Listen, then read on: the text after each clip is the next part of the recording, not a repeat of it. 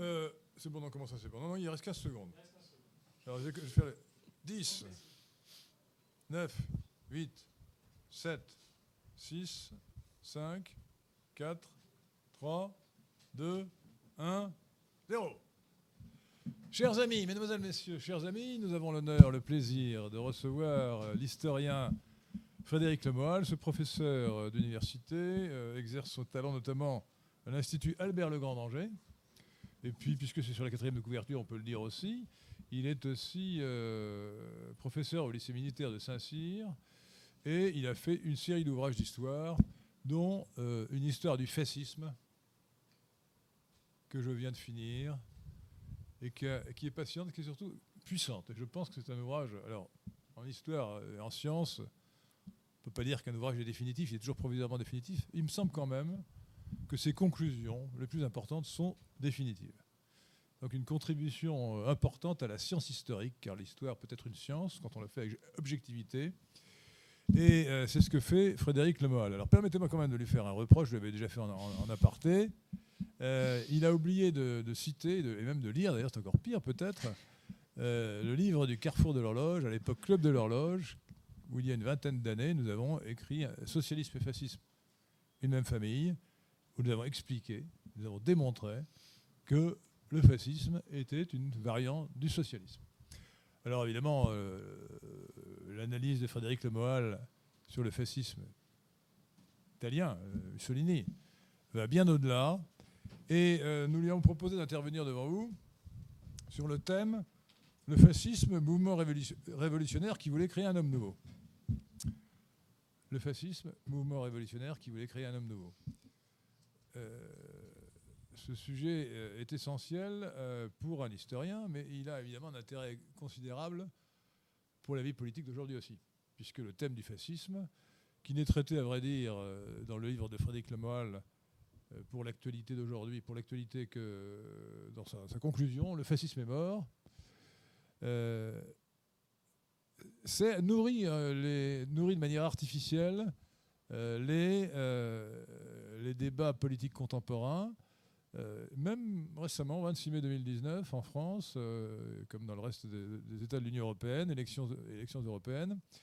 Et vous savez que le président de la République, Emmanuel Macron, avait euh, organisé ces élections, la campagne électorale, sur le thème euh, les euh, progressistes contre les nationalistes, ce qui est une façon peut-être de faire revivre euh, le front antifasciste qui euh, euh, se développait, qui avait cours entre les deux guerres, et qui, n'a jamais cessé d'être invoqué par la gauche, puisque c'était très bien expliqué par Frédéric Lemoal, euh, toutes sortes de gens, y compris Berlusconi, mais le général de Gaulle aussi, ont été accusés de manière totalement incongrue d'être fascistes. Donc si on veut comprendre non seulement l'histoire du XXe siècle, mais si on veut comprendre la politique d'aujourd'hui, il faut savoir ce que le fascisme est, et il faut savoir ce qui n'est pas le fascisme. Sinon, on risque de se laisser conduire par le bout du nez euh, dans des erreurs idéologiques et des erreurs euh, d'analyse euh, politique qui sont éminemment regrettables et qui peuvent empêcher des redressements politiques que nous souhaitons tous. Alors Frédéric Lemoal, je vous propose de parler le temps que vous voudrez, mais peut-être pas deux heures, un peu moins. Hein. Ah non, je ne me permettrai pas. mais, euh, je- euh, non, mais bon, disons une, tour- une heure, quoi, à peu près. Même moins, si vous pouvez. Et ensuite, nous aurons un débat. Euh, donc, vous poserez des questions. Peut-être que je commencerai moi-même avec impatience à en poser une ou deux, mais vous poserez des questions. et ensuite, notre auteur, Frédéric Lemoal, dédicacera son ouvrage. Honnêtement, euh, je vous dis, il est vraiment passionnant. Et, même si vous croyez connaître le, fascisme, même si vous avez lu euh, Socialisme et fascisme, une même famille du Club de l'horloge, vous verrez, vous découvrirez des choses absolument inouïes. Euh, ça se lit comme un roman, en fait. hein. Il faut dire que le fascisme, c'est une tragédie incroyable. C'est au fond un roman. Mais sauf que c'est un roman qui a duré 20 ans, qui s'est terminé de manière absolument tragique, qui est qui a emporté un pays, euh, et, d'ailleurs qui a aussi des incidences dans le reste de l'Europe. Euh, donc c'est passionnant. Euh, je vous serai certainement nombreux à vous procurer ce livre. Alors, euh, je ne sais pas qui. C'est Victoire qui va encaisser le prix des, livres hein? Victoire est-elle quelque part? Oui, oui, Victoire.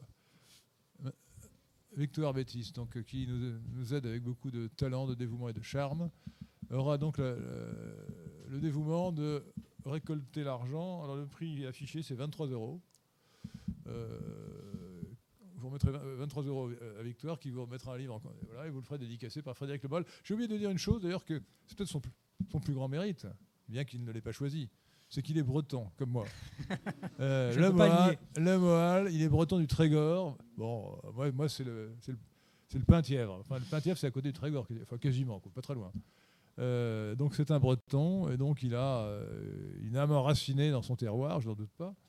Et il a surtout le talent de l'historien et la puissance et l'objectivité de l'historien qui connaît son sujet, qui l'approfondit et qui sait de plus exposer admirablement, euh, débroussailler, euh, démêler une histoire extrêmement complexe qui devient presque lumineuse grâce à son talent littéraire et à son talent d'analyse. Frédéric Lemoyle, vous avez la parole. Bien, merci beaucoup pour cette euh, présentation très, très, très élogieuse. Et puis merci euh, de, m'inviter, de me permettre de, parler en effet de ce sujet. Alors, euh, qui je l'espère est, passionnant dans le livre parce qu'il il, est passionnant pour, pour moi. Effectivement, un peu la raison de l'écriture de ce livre, c'est que je, je n'avais jamais vraiment trouvé de livre pleinement satisfaisant sur le, fascisme, bien que la, vision du fascisme ait beaucoup évolué dans l'historiographie. J'aurai l'occasion d'en euh, parler. Mais euh, certains travaux, évidemment, comme ceux, du grand historien italien Emilio Gentile, ont beaucoup débroussaillé, ont apporté beaucoup de choses sur la compréhension du fascisme. Mais moi, je pensais qu'il fallait aussi aller, aller plus loin, puisque du moment où on reconnaît que le fascisme est un mouvement révolutionnaire, alors se pose inévitablement la question évidemment de ses liens avec le socialisme, avec, et donc avec la Révolution française, et donc avec les, Lumières. Ça, c'est un peu la, colonne vertébrale de, l'ouvrage. Alors, effectivement, je voudrais faire une introduction un peu, un, peu longue, mais qui me paraît importante, sur la définition, en effet, de ce qu'est euh, le fascisme. Et euh, ça, c'est un défi, puisqu'on cherche une définition exacte du fascisme, en fait, bah, depuis les années 20, depuis qu'il est, euh, depuis est apparu. Euh, beaucoup d'historiens s'y sont cassés les dents, beaucoup de politologues, même de sociologues, se sont penchés sur la, sur la question. Alors, c'est très difficile, pourquoi? Parce qu'il n'y a jamais eu de doctrine claire du fascisme. Il n'y a jamais eu une doctrine clairement exposée dans un livre comme elle a pu être Mein Kampf pour le national-socialisme, comme a pu l'être évidemment toute l'œuvre de Marx et, euh, de Lénine. Il n'y a pas des tables de la loi qui ont été gravées et qui donneraient une vision très, très claire et incontestable de ce qu'est le, fascisme. Euh, en fait, on pourrait dire qu'il y a eu autant de euh, fascisme qu'il y a eu de fascistes à l'intérieur même du groupe dirigeant du, régime pendant 20 ans, vous avez plusieurs personnes plusieurs dirigeants, ce qu'on appelle les hiérarques, qui entourent Mussolini, et un peu chacun a un peu son fascisme euh, à lui. Donc évidemment, ça, rend très complexe le travail de, euh, de, définition. Alors en plus, le principal d'entre eux, Mussolini, n'a jamais été très clair en matière de doctrine. Ce n'était pas un doctrinaire. Il avait des, aspects très, très pragmatiques. Il, y avait une cohérence chez lui, que, que, je vais essayer de vous, de vous expliquer, une très grande cohérence qui reflète ce qu'est le fascisme, mais il a un peu tout dit et son contraire. Euh, il a commencé euh, marxiste euh, et puis un vrai, hein, pur et dur. Il est devenu fasciste. évidemment, j'expliquerai le, parcours et le pourquoi du, parcours. Donc il a eu un parcours très sinueux, pardon, et tout ça évidemment ne facilite pas la compréhension de, la chose. Ensuite, comme vous l'avez expliqué, il y a l'utilisation politique, partisane du mot fasciste, dès l'époque, hein, dès, les années, dès les années 30, la gauche s'est emparée du terme pour disqualifier euh, euh, ses, ennemis. Et du coup, effectivement, comme je le dis dans la, conclusion, on se demande qui n'a pas été fasciste depuis 1922 euh, et surtout depuis 1945. La liste est très très longue. Le dernier en date, c'est Donald Trump. Donc cette instrumentalisation du fascisme pas, ne, permet pas véritablement de donner une définition très, très claire. Donc en fait, il faudrait commencer par dire ce que n'est pas le fascisme. Ce serait déjà, à mon avis, une étape. Donc qu'est-ce que n'est pas le fascisme? Pas un mouvement conservateur, dans le sens où euh, il voudrait préserver une situation. Même si dans le fascisme, c'est incontestable, il y a des aspects de conservateur. On a voulu préserver euh, quelque chose. Et encore moins réactionnaire. Jamais un fasciste des années 20 ou des années 30 ne se serait conçu lui-même comme réactionnaire. C'était d'ailleurs un mot qu'il réservait à leurs ennemis, à leurs adversaires.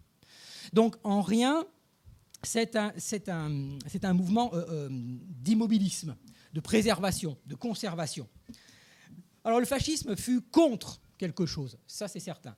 Il fut contre la démocratie libérale, ça c'est certain. Il fut contre le marxisme, il fut contre le parlementarisme, il fut contre l'individualisme, l'égalité, contre le pacifisme. Mais il fut aussi pour quelque chose. Euh, il a défendu un, projet. Il a défendu un projet d'un État d'un type totalement nouveau. Et c'est là la clé, à mon avis, de la compréhension de ce, de ce mouvement. Un État qui incarnerait la masse. Euh, ça, c'est typique euh, du, fascisme. C'est la grande question du XXe siècle. Comment intégrer les masses qui ont fait irruption sur la scène de l'histoire avec la Révolution française? Comment les intégrer à l'État? Comment les intégrer aux institutions politiques? Le fascisme a apporté sa réponse à cette, à cette question. Donc un État qui œuvre à l'aide d'un parti unique, évidemment, un parti qui est subordonné à l'État.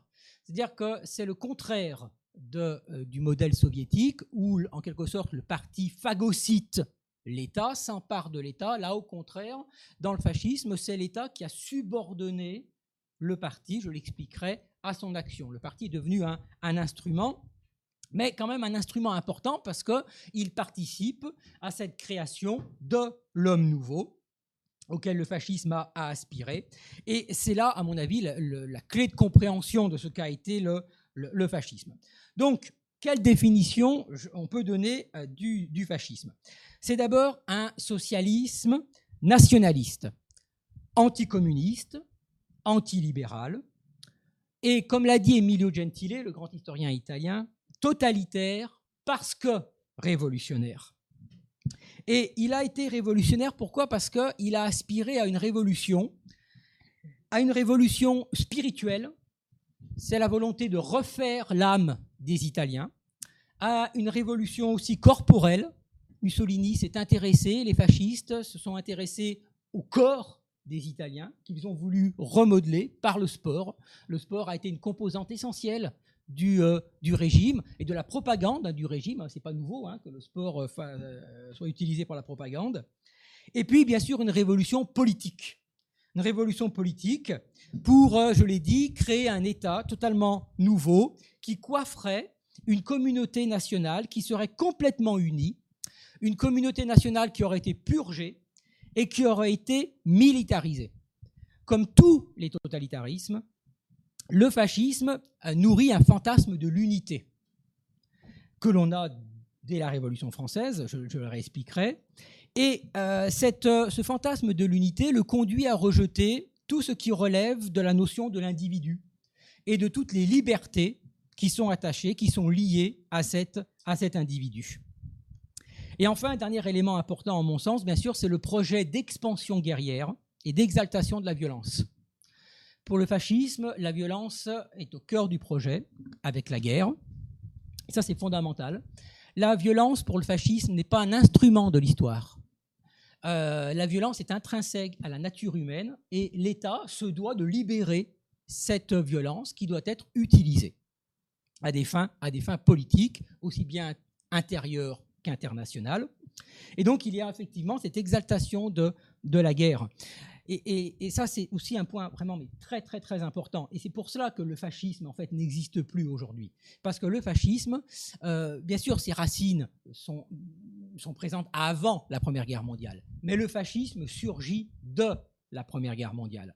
Les fascistes euh, qui prennent le pouvoir en 1922, c'est la génération du front prend, qui prend le pouvoir et qui ont tous été marqués par cette expérience qui a été l'expérience de leur vie et pour eux une expérience fondatrice exaltante qui a accouché de l'homme nouveau, eux, les premiers fascistes, et donc ils veulent créer cet homme nouveau à travers d'autres expériences euh, guerrières.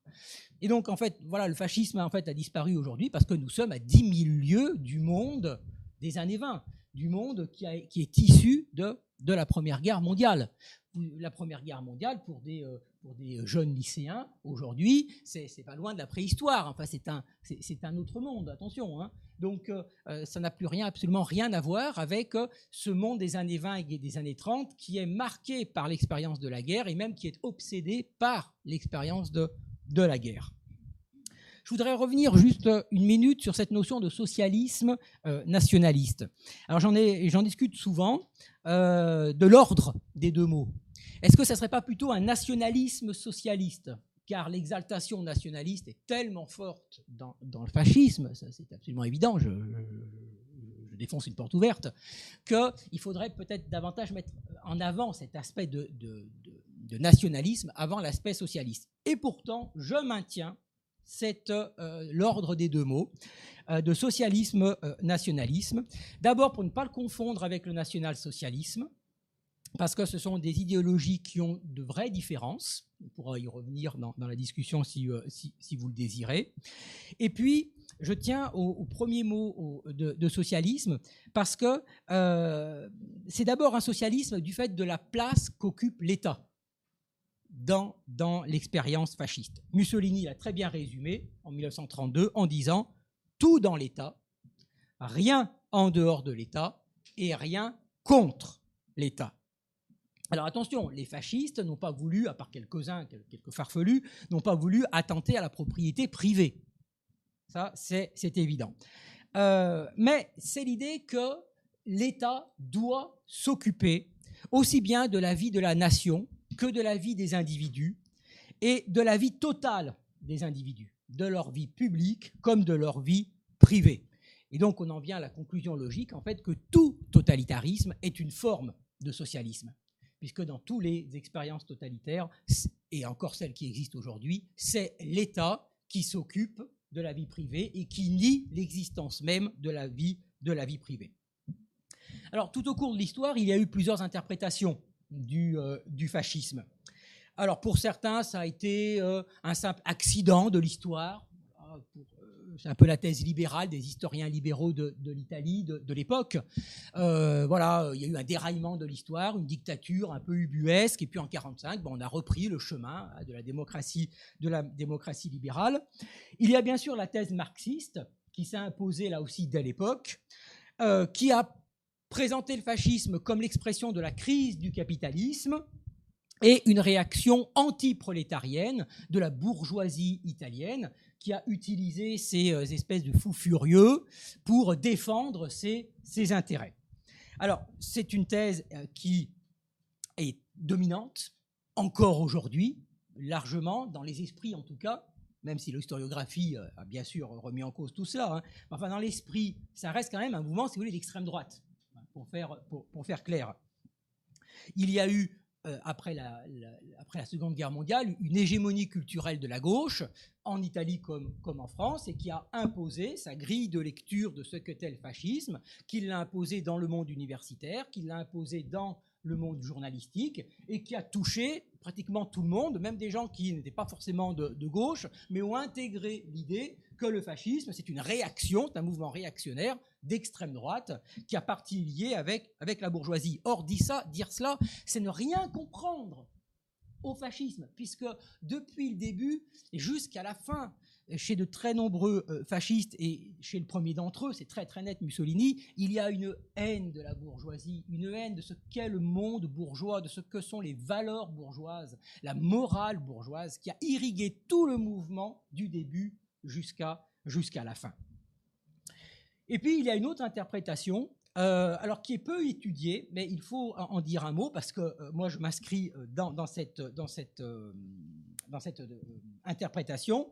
C'est l'interprétation plus ou moins catholique qui présente le, fascisme comme le fruit de la déchristianisation des sociétés européennes, de la sécularisation des sociétés européennes, et qui a pris la place, en quelque sorte, de la religion traditionnelle et s'est euh, insinué dans la religion, euh, dans, le monde euh, religieux qui, reculait et qui a pris la place de la religion catholique comme étant une religion politique et qui a offert de nouvelles idoles à adorer.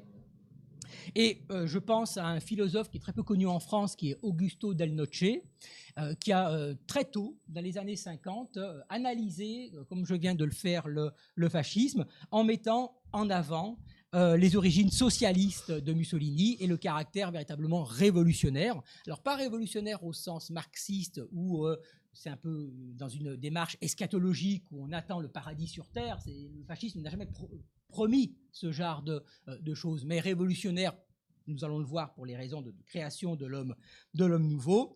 Et puis, dès l'époque, il faut relire tous les textes qui ont été émis par le Saint-Siège, qui ont été émis par la papauté, les encycliques de, de Pie XI, euh, qui ont, dès l'époque, très bien analysé ce qu'était le fascisme, c'est-à-dire un hyper-nationalisme qui, ne, qui, n'a plus rien à voir avec le, saint patriotisme, santé saint, le saint patriotisme que, la papauté évidemment reconnaît totalement, que l'Église reconnaît totalement, et puis la description du fascisme comme une statolatrie, comme une, adoration de, euh, de l'État qui s'empare des, des individus. Et euh, ce courant catholique a très bien vu, très vite, les liens avec les Lumières et la Révolution, et la Révolution française. Alors, le, fascisme a longtemps été a longtemps été euh, euh, tabou en, Italie. Il a été très difficile d'avoir des analyses euh, historiques, raisonnées, dépassionnées du, fascisme, jusqu'à l'arrivée des travaux de Renzo De Felice, qui a été vraiment le grand historien qui a complètement renouvelé notre approche du, fascisme euh, en le décrivant comme un, mouvement, révolutionnaire euh, qui vraiment euh, mettait en pièces la thèse dominante des marxistes et qui a été couvert d'injures Aujourd'hui, il est présenté à juste droit comme un grand historien du, fascisme, mais dans les années 60, 70, euh, il était couvert d'injures par la, par, la gauche, parce qu'il était carrément, carrément hérétique. Ça n'a pas changé, hein. il y a encore un courant qui euh, parle du révisionnisme hein, de, euh, de, Renzo de, Felice, mais c'est quand même assez, quand même assez, assez minoritaire. dans les années 50, donc on n'en parle pas, on pré et il domine en Italie ce qu'on appelle la thèse du bon italien des Italiens brava gente, des Italiens braves gens. C'est-à-dire qu'on faisait la différence entre voilà, le fascisme, qui n'avait quand même pas été terrible, les Italiens qui s'étaient comportés honorablement pendant la Seconde Guerre mondiale. Tout cela servait évidemment à faire la différence, évidemment, avec l'aurore du nazisme. Bon, aujourd'hui, on est tombé dans un excès inverse. C'est-à-dire que vous avez une partie d'historiographie aujourd'hui, en Italie comme en France, qui euh, présente le, fascisme, mais euh, vraiment comme quelque chose d'apocalyptique. C'est-à-dire, au, train où on va, bientôt, ça sera pire que le nazisme. Alors, ce sont deux thèses, en fait, totalement excessives, l'une et l'autre. Le fascisme a été un mouvement révolutionnaire, donc il a été violent, et il n'est pas question, évidemment, de nier ces, euh, ces violences. Elles ont été présentes. Euh, en Italie et surtout, je le dirais, à l'extérieur. Mais évidemment, il faut garder évidemment une graduation, il faut garder une échelle. On ne peut pas euh, mettre sur le même plan ce qu'a été le nazisme et ce qu'a été le, fascisme. Je suis en train de travailler sur les, les, hiérarques du, régime, sur les, grands euh, du, régime. Euh, qui est les compagnons de Mussolini. Et je suis désolé, mais il n'y a pas d'Himmler, il n'y a pas l'équivalent d'Himmler, euh, il n'y a pas l'équivalent d'Heydrich euh, dans, dans le cercle de, dans le premier cercle du pouvoir, du pouvoir fasciste. Donc voilà, je tenais quand même à faire, à faire ces, ces, précisions dans cette grande, grande introduction, et puis revenir sur une des, des erreurs contre laquelle je me dresse dans, le livre, qui est celle euh, qui est, à, mon sens, commise par le, grand historien euh, Zev Sternel, euh, qui a toujours eu tendance à présenter, sa thèse est, connue, le, fascisme comme un mouvement anti, anti-lumière, comme l'expression même des mouvements anti-lumière. Alors, à mon sens, il, bien sûr, il, se trompe. D'abord parce qu'il a tendance à trouver l'origine du fascisme dans la France du XIXe siècle, alors que c'est un mouvement spécifiquement italien. le lien avec la Révolution française ne doit surtout pas faire oublier que c'est un mouvement qui est né en Italie. Je vous expliquerai, je vous expliquerai pourquoi. Et puis, euh, il faut bien sûr euh, euh, rappeler que c'est un mouvement qui est lié aux Lumières. Pourquoi? Parce qu'en fait, la vraie fracture, ne passe pas entre les Lumières et les anti-Lumières. Elle passe entre ceux qui croient en la nature de l'homme, et à la nature inaliénable de l'homme qu'on ne peut pas bouger, qu'on ne peut pas modifier, et ceux qui n'y croient pas, et ceux qui pensent qu'on peut faire ce qu'on veut avec la nature humaine, et donc le fascisme a voulu modifier la nature humaine, donc il ne croit pas à la nature humaine, et donc c'est un mouvement qui est lié à la, à la, philosophie, des, à la philosophie des Lumières. Voilà, donc je, commence un premier point sur euh, le fascisme qui est révolutionnaire par, par ses origines. Et donc, effectivement, sa première origine, à mon sens, et c'est un point sur lequel j'ai beaucoup réfléchi, c'est évidemment le lien avec les Lumières. Euh, pourquoi? Parce que les Lumières constituent la première révolution anthropologique de l'histoire, car la philosophie des Lumières a coupé l'homme de ses origines divines, a refusé de voir en l'homme une créature de Dieu et de ce fait, à partir de ce moment-là, l'homme est devenu une sorte de pâte, de pâte à modeler, si j'ose dire, avec laquelle on pouvait faire ce que l'on voulait. Euh, il y a une logique donc dans les Lumières de, remodelage, de pétrissage de, l'esprit euh, humain et qui s'exprime très clairement dans, les Lumières et qui s'exprime très clairement dans, le, fascisme. On fera une place particulière à Rousseau, hein, à ce bon Jean-Jacques, dans les liens, euh, dans les origines du, euh, mouvement, fasciste. Pourquoi? Parce que, bah, tout simplement, je vous cite une, phrase. Vous lisez le contrat social, c'est vous avez tout compris. Euh, là, c'est la meilleure introduction que l'on peut faire au régime fasciste. Pourquoi? Parce que Rousseau dit Celui qui ose entreprendre d'instituer un peuple doit se sentir en état de changer la nature humaine créer un peuple et donc changer la nature humaine. Vous avez là la définition des totalitarismes et, la définition de ce qu'a été le, fascisme. Les origines rousseauistes du fascisme sont très claires dans l'idée de la souveraineté populaire. Le fascisme croit à la souveraineté populaire. Pas l'origine divine du pouvoir, c'est la souveraineté populaire. Mais ce n'est pas la souveraineté dans le système représentatif. Ce n'est pas la souveraineté euh, telle comme on l'a dans le système parlementaire classique libéral. Non, c'est l'idée de la volonté générale du peuple qui fait un et qui est euh, euh, modelé par, par l'État. Rousseau est à l'origine du rôle fondamental euh, qui est accordé à l'État dans la création d'un homme, d'un homme nouveau. L'État fabrique chez Rousseau les citoyens modèles, il les rassemble dans une communauté totalement unie et au sein d'une religion civile. Il y a la fusion entre la politique et la religion chez, Rousseau. C'est pour ça que c'est un grand admirateur de l'islam, comme d'ailleurs euh, l'a été, l'a été aussi euh, un bon nombre de, de fascismes. Vous avez chez Mussolini, la, chez Rousseau, lapsus, vous avez chez Rousseau la haine du cosmopolitisme que l'on a euh, de manière très très forte dans, dans, le, dans le fascisme. le cosmopolitisme, c'est le sentiment des riches. Le patriotisme, c'est l'apanage du peuple. Il y a chez Rousseau une adoration de Sparte, une adoration de Rome, c'est-à-dire ces États euh, euh, très, très durs, euh, fondés sur le travail, la frugalité, là où rien ne vient distraire les, les hommes de leurs devoirs patriotiques. Il y a chez lui, en fait, une apologie de la contrainte. Et cette apologie de la contrainte, eh bien, on la trouve très nettement chez, Mussolini. Il y a bien sûr ensuite la Révolution française, bien évidemment. Alors, ça, c'est hérétique, hein, évidemment, de lier le, fascisme à la Révolution française, parce que le fascisme s'est toujours proclamé lui-même anti-89. Donc, on, peut considérer que finalement, c'est une idée qui est complètement hérétique.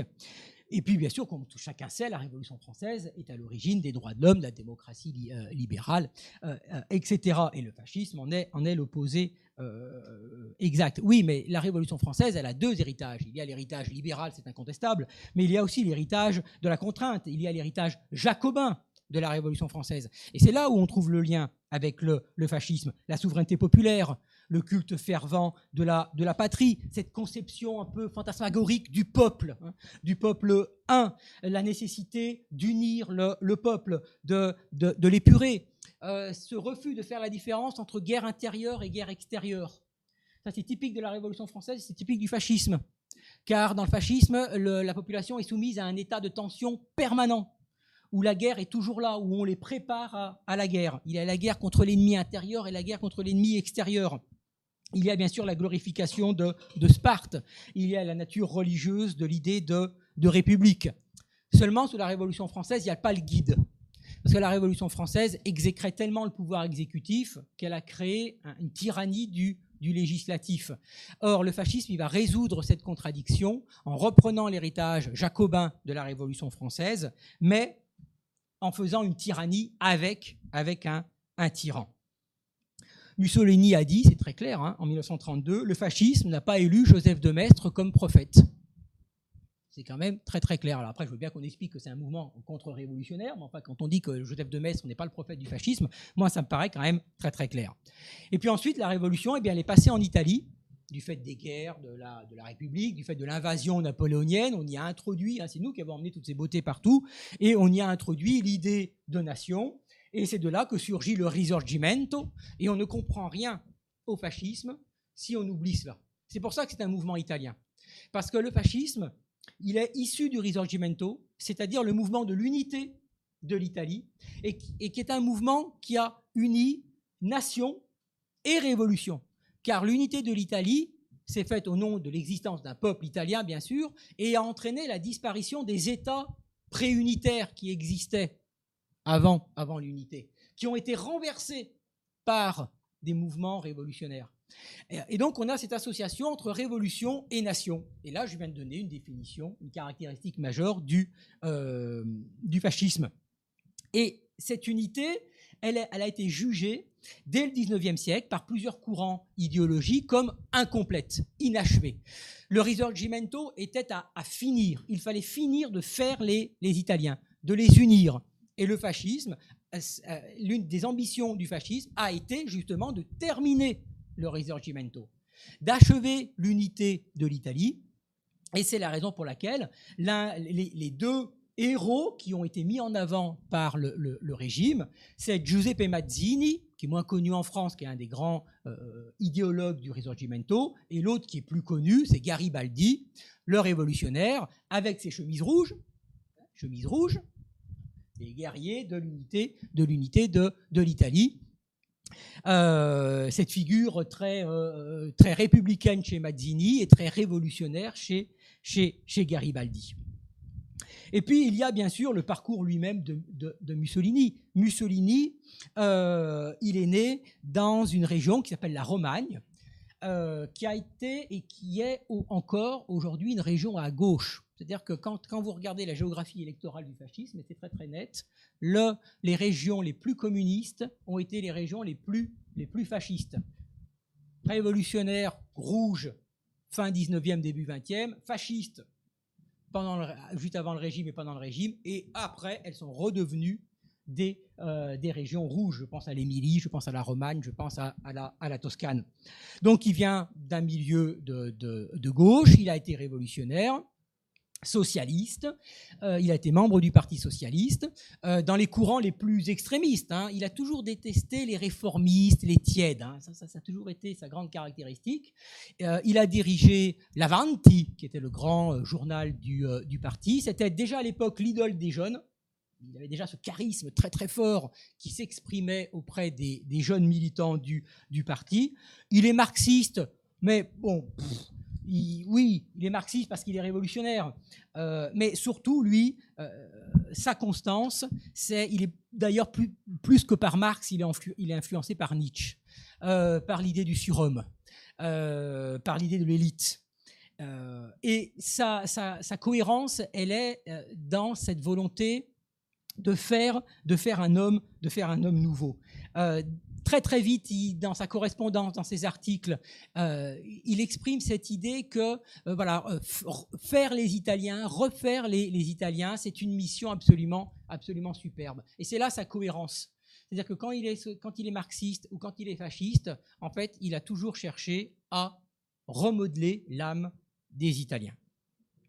Comment est-il passé euh, de, socialiste et, à, fasciste? Eh bien, évidemment, c'est la guerre.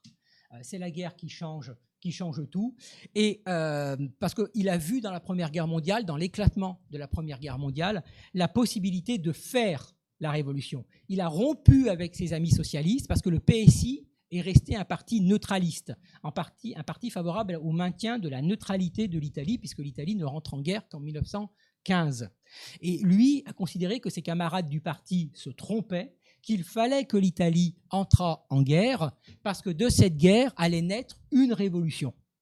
Et il reprochait à ses amis il leur disait, à ses amis socialistes, mais euh, vous ne faites ni la révolution parce que vous êtes devenu un parti de réformistes, un parti euh, compromis, vous ne faites ni la révolution et vous ne faites ni la guerre, alors qu'il faut faire la guerre pour faire la, révolution. Et c'est là où se, situe la rupture avec le socialisme. Mais le socialisme officiel, il est socialiste il reste socialiste.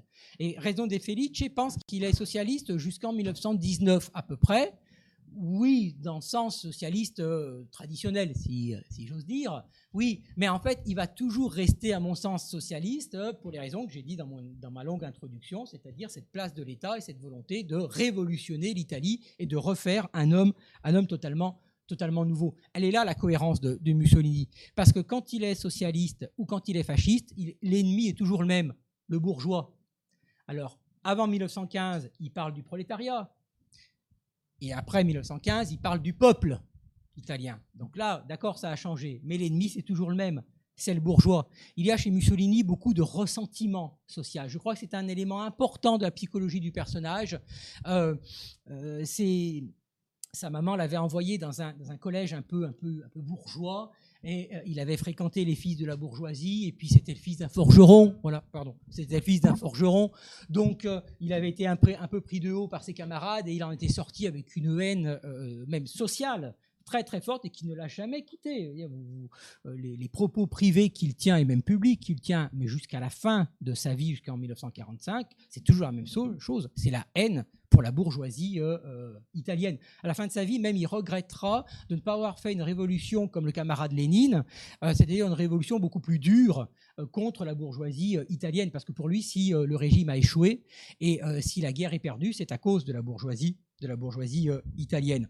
Donc, cet aspect socialiste est très important parce que euh, euh, voilà, comme l'a clairement expliqué euh, Hayek dans La route de la servitude, tous ces mouvements ne sont pas sortis d'une réaction au socialisme. Ils sont issus du, socialisme, hein. le fascisme comme le, comme le national-socialisme, comme son nom l'indique d'ailleurs. Hein. Ce ne sont pas des réactions antisocialistes, ce sont des courants socialistes qui ne sont pas marxistes, qui sont d'une différente forme. Mais comme le marxisme a fait une OPA sur le socialisme et la révolution. Alors, on a du mal à comprendre qu'on puisse être socialiste sans être marxiste et révolutionnaire sans être marxiste. Et, eux le, le, prouvent. Je passe à mon deuxième point. Le, fascisme, il est révolutionnaire par son projet, par le projet qu'il a défendu. Un projet d'une révolution, le premier point, c'est une révolution politique. Donc le fascisme, c'est très clair, euh, euh, il a une conviction, le système libéral a échoué, la démocratie libérale a complètement dégénéré et il faut la, la remplacer par un autre, un autre système. Alors un système qui ne nie pas la souveraineté euh, populaire, mais qui rejette son mode de représentation de type libéral. C'est-à-dire que pour eux, l'État n'a pas un rôle d'administrateur. Euh, il doit avoir un rôle, et même, je ne dirais pas, c'est une fonction vitale pour la société d'éducateur de formateurs des Italiens. Juste une anecdote, jusqu'en 1929, il y a un ministère de l'instruction publique. Et en 1929, ce ministère est débaptisé en ministère de l'éducation nationale. C'est évidemment très révélateur. On change complètement de régime. D'abord, on instruit, après, on éduque. Et c'est le rôle de, l'État de faire, cela. Donc c'est un rôle d'éducateur et c'est même un rôle de, formateur des, Italiens pour qu'ils forment une seule et même, et même euh, entité. Donc, on peut comparer euh, le fascisme à une démocratie totalitaire.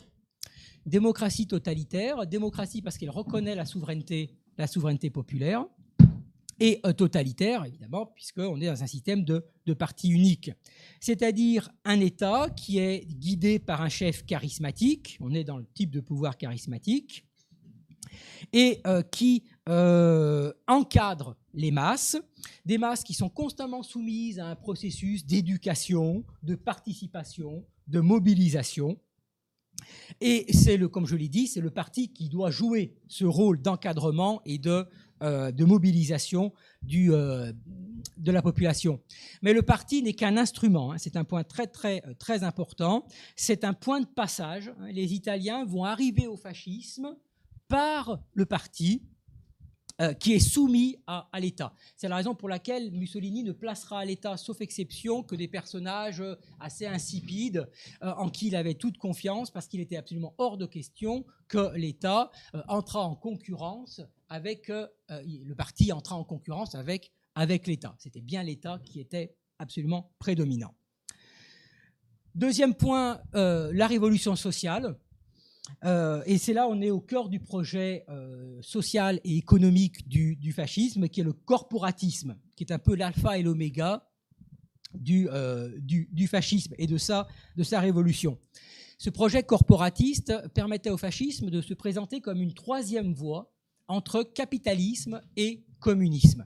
Ça, c'est un aspect qui était très important à l'époque et qui explique le succès et l'intérêt que le fascisme suscitait à l'étranger, beaucoup de personnes se sont intéressées à l'expérience fasciste, qui était prise très au sérieux à, l'époque, parce qu'on est un monde qui est traumatisé par la crise de 29, c'est-à-dire par la faillite euh, du système libéral, du capitalisme libéral, et on est évidemment, euh, des millions de personnes sont terrorisées par le communisme stalinien de, l'époque. Et là, le fascisme arrivait et présentait une troisième voie, qui en fait ne remettait pas en cause la propriété privée, en aucune façon. Mussolini était très clair, tout était très très clair là-dessus, mais qui soumettait l'économie aux directives de l'État et qui mettait fin à la lutte des classes. Ça, c'était le point, un des points très très forts du, fascisme, car la lutte des classes, c'est un concept marxiste et qui porte atteinte à l'unité de la nation. Et le système corporatiste permettait de rassembler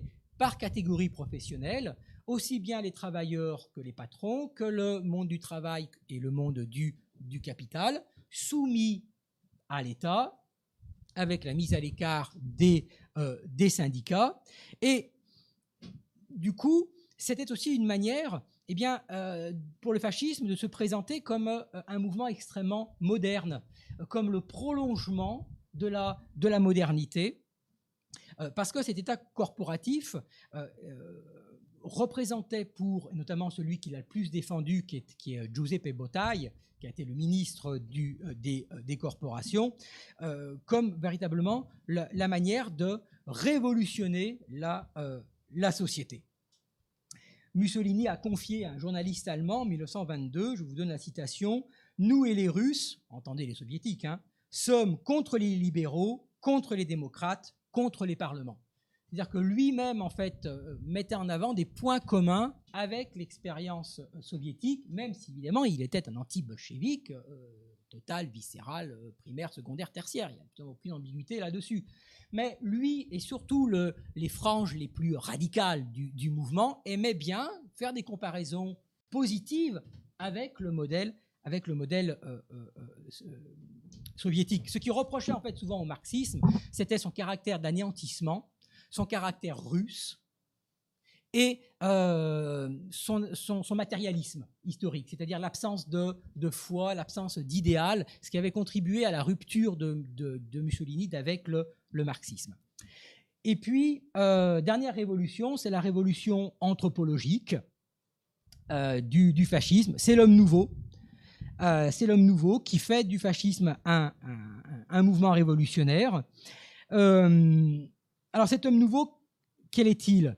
Eh bien, c'est un citoyen, soldat, producteur, euh, c'est un conquérant, euh, le peuple italien fascisé, c'est un peuple de conquérants, un peuple de dominateurs, qui est toujours prêt à combattre, toujours prêt à obéir, toujours prêt pour la guerre, endurci par la guerre, cruel ce qui mettait Mussolini hors de lui, c'était cette réputation que les Italiens étaient la brava gente, les braves gens euh, euh, qui avaient pitié de l'adversaire. Alors ça, il détestait ça. Pendant la guerre, il envoie des notes assassines au commandant de l'armée dans les Balkans en disant ça doit, ça, suffit cette réputation des Italiens euh, gentils, ça suffit. Il faut être cruel.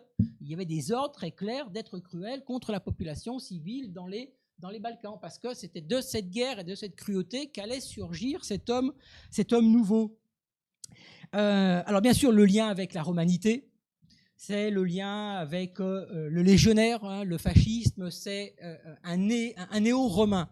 Alors là aussi, ça a souvent été utilisé comme la preuve du mouvement réactionnaire, parce qu'il trouve son modèle dans, dans l'Antiquité.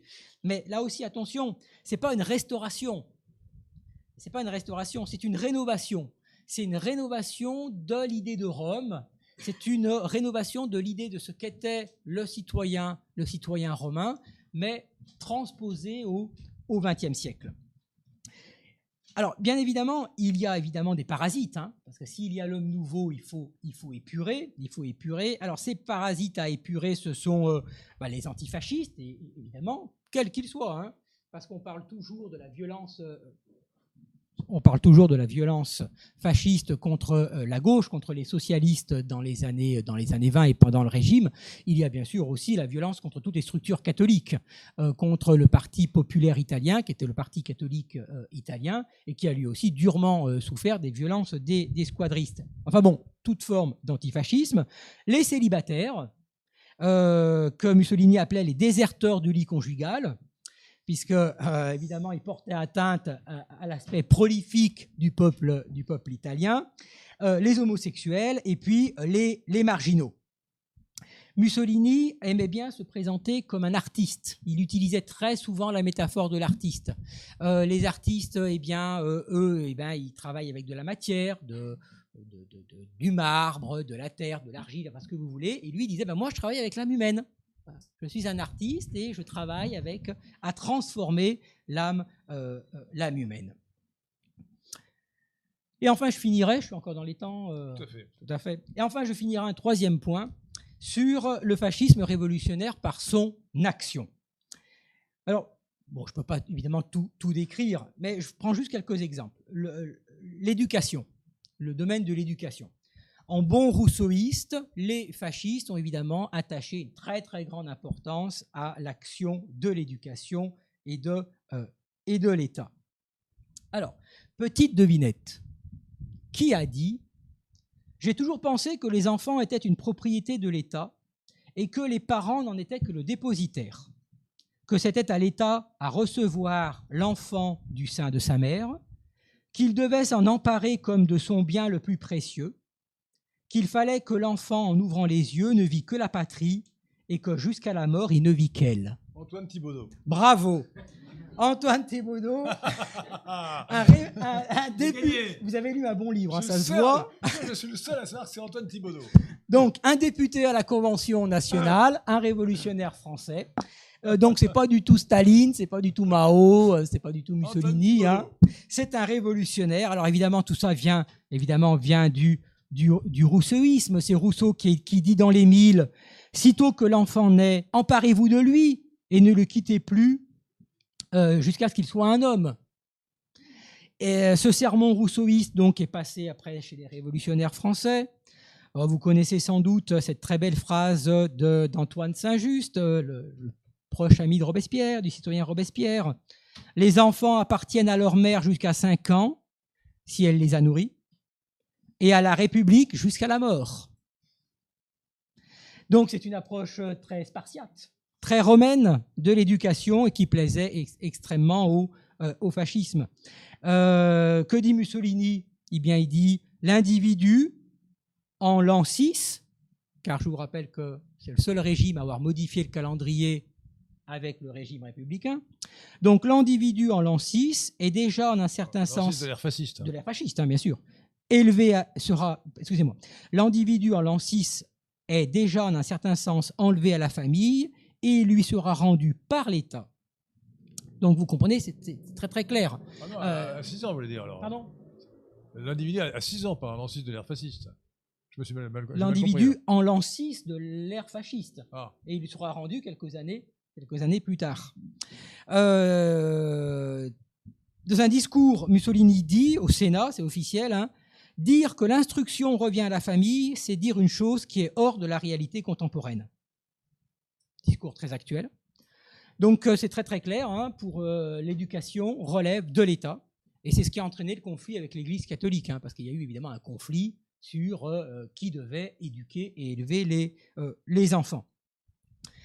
Donc, eh bien, c'est de là que dérivent eh bien, les structures de jeunesse. Hein, je ne vais pas insister, les balilas fascistes, les structures des avant-gardistes pour les, adolescents, c'est-à-dire des structures où l'enfant est éduqué, au vrai sens du terme, hein, où l'enfant est éduqué par l'État qui lui transmet son idéologie contre l'éducation des, des parents, car la cellule familiale est toujours conçue comme un danger. Tout mouvement totalitaire conçoit la famille la cellule familiale, le, sanctuaire de la famille, comme disait Léon XIII dans une encyclique, comme un danger, puisque l'État, évidemment, ne peut pas faire des enfants ce qu'il veut. Alors cet encadrement général, hein, je ne parle plus là seulement de la jeunesse, il s'est fait par les moyens les plus modernes. Le fascisme est très moderne dans les moyens qu'il emploie, la radio, qui a été vraiment un très grand instrument de l'époque, hein, de propagande, le cinéma, Cinecittà est une invention du fascisme, le mouvement néo-réaliste n'est hein, pas né après la guerre, hein, mais il a déjà ses racines à l'époque, du, fascisme. Une politique sociale très, très en avance, très moderne, notamment à l'égard des femmes. On connaît l'aspect est incontestable, très machiste, du, très viril du, fascisme. Ça, c'est absolument incontestable. Bon. Mais à côté de cela, il y a une vraie volonté de s'occuper des, euh, femmes, de prendre soin des femmes. Euh, notamment, il y a eu beaucoup, beaucoup de progrès qui ont été faits en matière de maternité et de soins. La mortalité infantile était terrible en, Italie dans les années 20 et il y a eu de vrais progrès euh, de médecine et d'hôpitaux pour permettre aux femmes italiennes d'accoucher dans de bonnes conditions. Euh, alors le rôle du parti, bon, j'en ai parlé avec euh, l'encadrement. Euh, et puis les, les loisirs. L'État prend en compte les, loisirs, c'est-à-dire qu'il s'occupe des enfants, mais il s'occupe aussi des, des, adultes. Il y a une structure qu'on appelle il dopo lavoro, l'après-travail, une structure publique qui prend en charge les loisirs des, des Italiens il y a un aspect euh, moral, moral dans le fascisme, de défense des valeurs traditionnelles de ce qui apparaît comme des valeurs traditionnelles. J'en ai parlé, la lutte contre les célibataires, euh, la, lutte en faveur de la, fécondité, la répression contre, contre les homosexuels, la taxe sur les célibataires. Bon, tout ça est, est connu.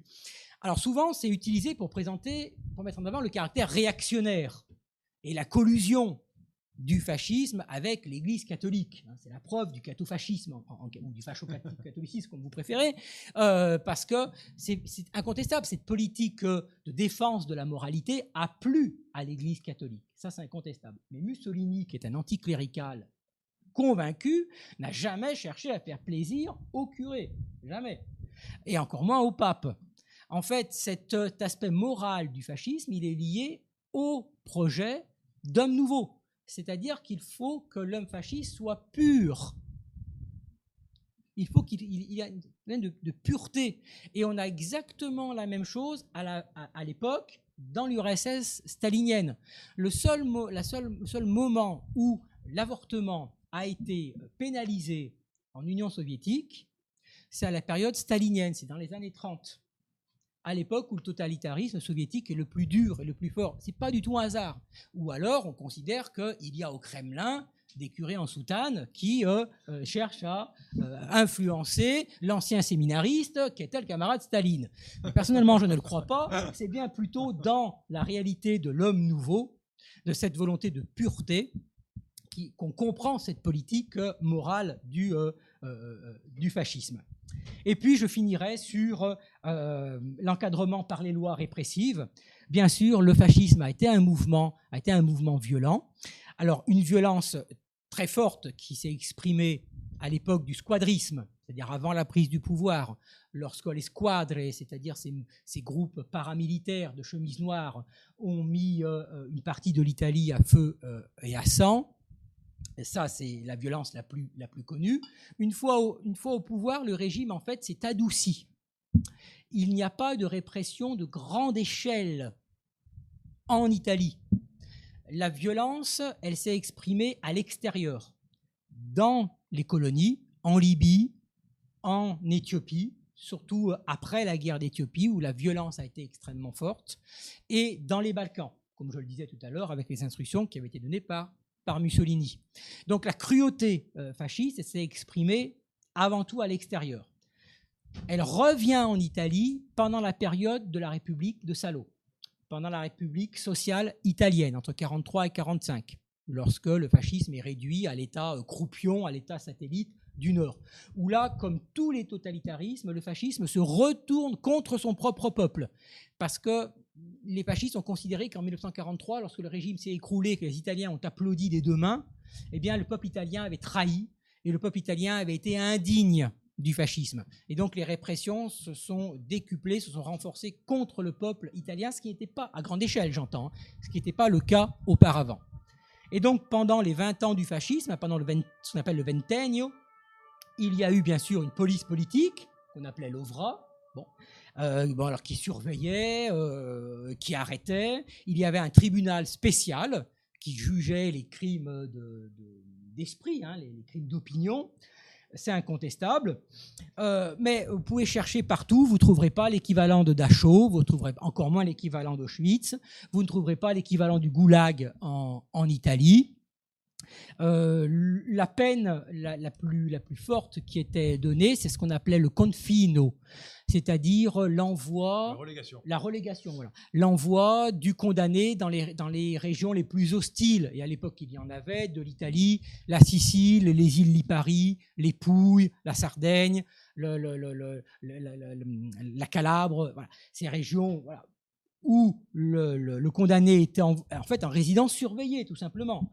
Donc il était envoyé, c'était pas marrant, hein, évidemment, c'était quand même dur, mais il, faisait sa peine de prison, il pouvait recevoir des colis de sa famille, et après il pouvait revenir. Alors il y avait une sorte de mort sociale. Sa peine de relégation, pas sa peine de prison de relégation, pardon, j'ai dit prison. Excusez-moi. Non, non, il n'était pas en prison, il était en résidence surveillée. Donc sa peine de relégation finie, il pouvait rentrer chez lui. Alors certes, c'était difficile de trouver un emploi, trouver un travail, c'est évident, mais voilà. Donc c'est un, pour reprendre une expression de mon, de mon ami euh, Stéphane Courtois, je dirais que c'est un totalitarisme de basse intensité. C'est un totalitarisme, mais de basse intensité qui n'a pas été violent, qui n'a pas été cruel. Et d'ailleurs, euh, Anna Arendt euh, ne plaçait pas le fascisme dans les totalitarismes à cause de cette absence de violence d'État, de violence de masse, qui pour elle était la principale caractéristique d'un système totalitaire. Or, en fait, c'était une erreur. Il est totalitaire, comme je l'ai dit au début, parce qu'il est, parce qu'il est, euh, il est révolutionnaire. Mais il faut quand même reconnaître qu'il y a, et je terminerai là-dessus, il y a un crescendo dans le fascisme. C'est-à-dire que le fascisme, le régime se fait de plus en plus dur. Euh, dans les années 20, c'est encore un régime en construction, c'est encore une dictature en construction. Il faut attendre 1926 pour que la dictature soit pleinement établie. 22, hein. il est nommé Premier ministre. 26, il est dictateur. Il y a 4 ans. Hitler, il en 3 mois, c'est plié. Hein donc ça a été une mise en place euh, progressive. Et puis on a eu des, en fait, des, des sauts dans la, pression du totalitarisme. En 1929, en 1936, en 1938, là on voit un totalitarisme qui est de plus en plus dur. Et euh, à partir de 1938, on le sent très bien, par exemple, avec euh, le tour, ce qu'on appelle le tournant racial et antisémite euh, du, régime. Jusque-là, le fascisme n'était pas, pas antisémite, n'avait pas, pas d'expression antisémite. Et pour cause? Vous pensez peut-être à l'approche. Euh, Margherita ah, Sarfati. La, très très proche collaboratrice, si vous voyez ce que je veux dire, de, de Mussolini et Margherita Sarfati, qui l'a influencé politiquement. Mais il y avait beaucoup euh, d'Italiens juifs euh, au PNF, hein, qui étaient militants du PNF. Et donc, quand les lois d'exclusion sont prises en 38, ça leur tombe dessus, ils comprennent pas, ils comprennent absolument pas ce qui leur, ce qui leur arrive. Et donc, il y a, il y a ce tournant. alors, on y a vu, bien sûr, une, une influence de l'Allemagne on ne peut pas le nier. On est en 38, c'est le moment où l'alliance avec Hitler s'accélère. Donc incontestablement, il y a une influence, mais pas besoin d'aller chercher non plus à l'extérieur. Pourquoi? Parce que cet antisémitisme, il fait partie de la construction de l'homme nouveau. Il faut épurer le corps social et national italien. Donc il y a toujours des éléments à épurer. Et maintenant, c'est la communauté juive italienne. Et puis, bien sûr, il y a aussi les racines socialistes du, euh, euh, du fascisme, ce qui relie le fascisme à la haine de la bourgeoisie. Et pendant toute la Seconde Guerre mondiale, toute la propagande des plus virulents du, régime, euh, une propagande vraiment très violemment antisémite, le, relie toujours cet antisémitisme à la haine de la de la bourgeoisie, c'est-à-dire qu'on retrouve en fait l'antisémitisme euh, de gauche que l'on avait dans les mouvements socialistes dès le, dès le 19e siècle. Euh, mais comme les choses sont toujours complexes avec le fascisme, euh, pendant la guerre, les juifs italiens ont été protégés. Mussolini a constamment refusé de livrer les juifs, aussi bien italiens que les juifs dans la zone d'occupation en France, que les juifs dans les zones d'occupation dans les Balkans malgré les pressions énormes que les nazis faisaient pour les, les obtenir. Parfois, il était prêt à céder, et puis son entourage, euh, euh, les diplomates, euh, arrivaient à le convaincre de ne pas, de ne pas le faire. Ce n'était pas tellement par sentiment d'humanité, hein, pas, forcément, mais c'était surtout une, voilà, une volonté d'affirmer l'indépendance de l'Italie par rapport à l'Allemagne, qui avait un peu tendance à considérer l'Italie fasciste un peu comme son satellite, ce qu'elle était d'ailleurs en train de, de, de, de, devenir.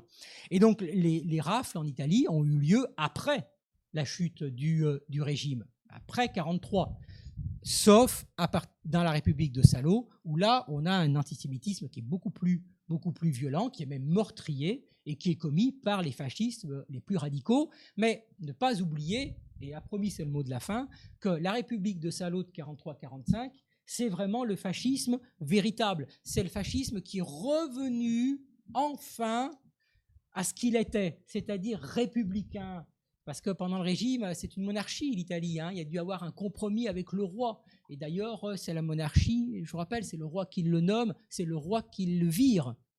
La monarchie a joué son rôle de protection de, l'État.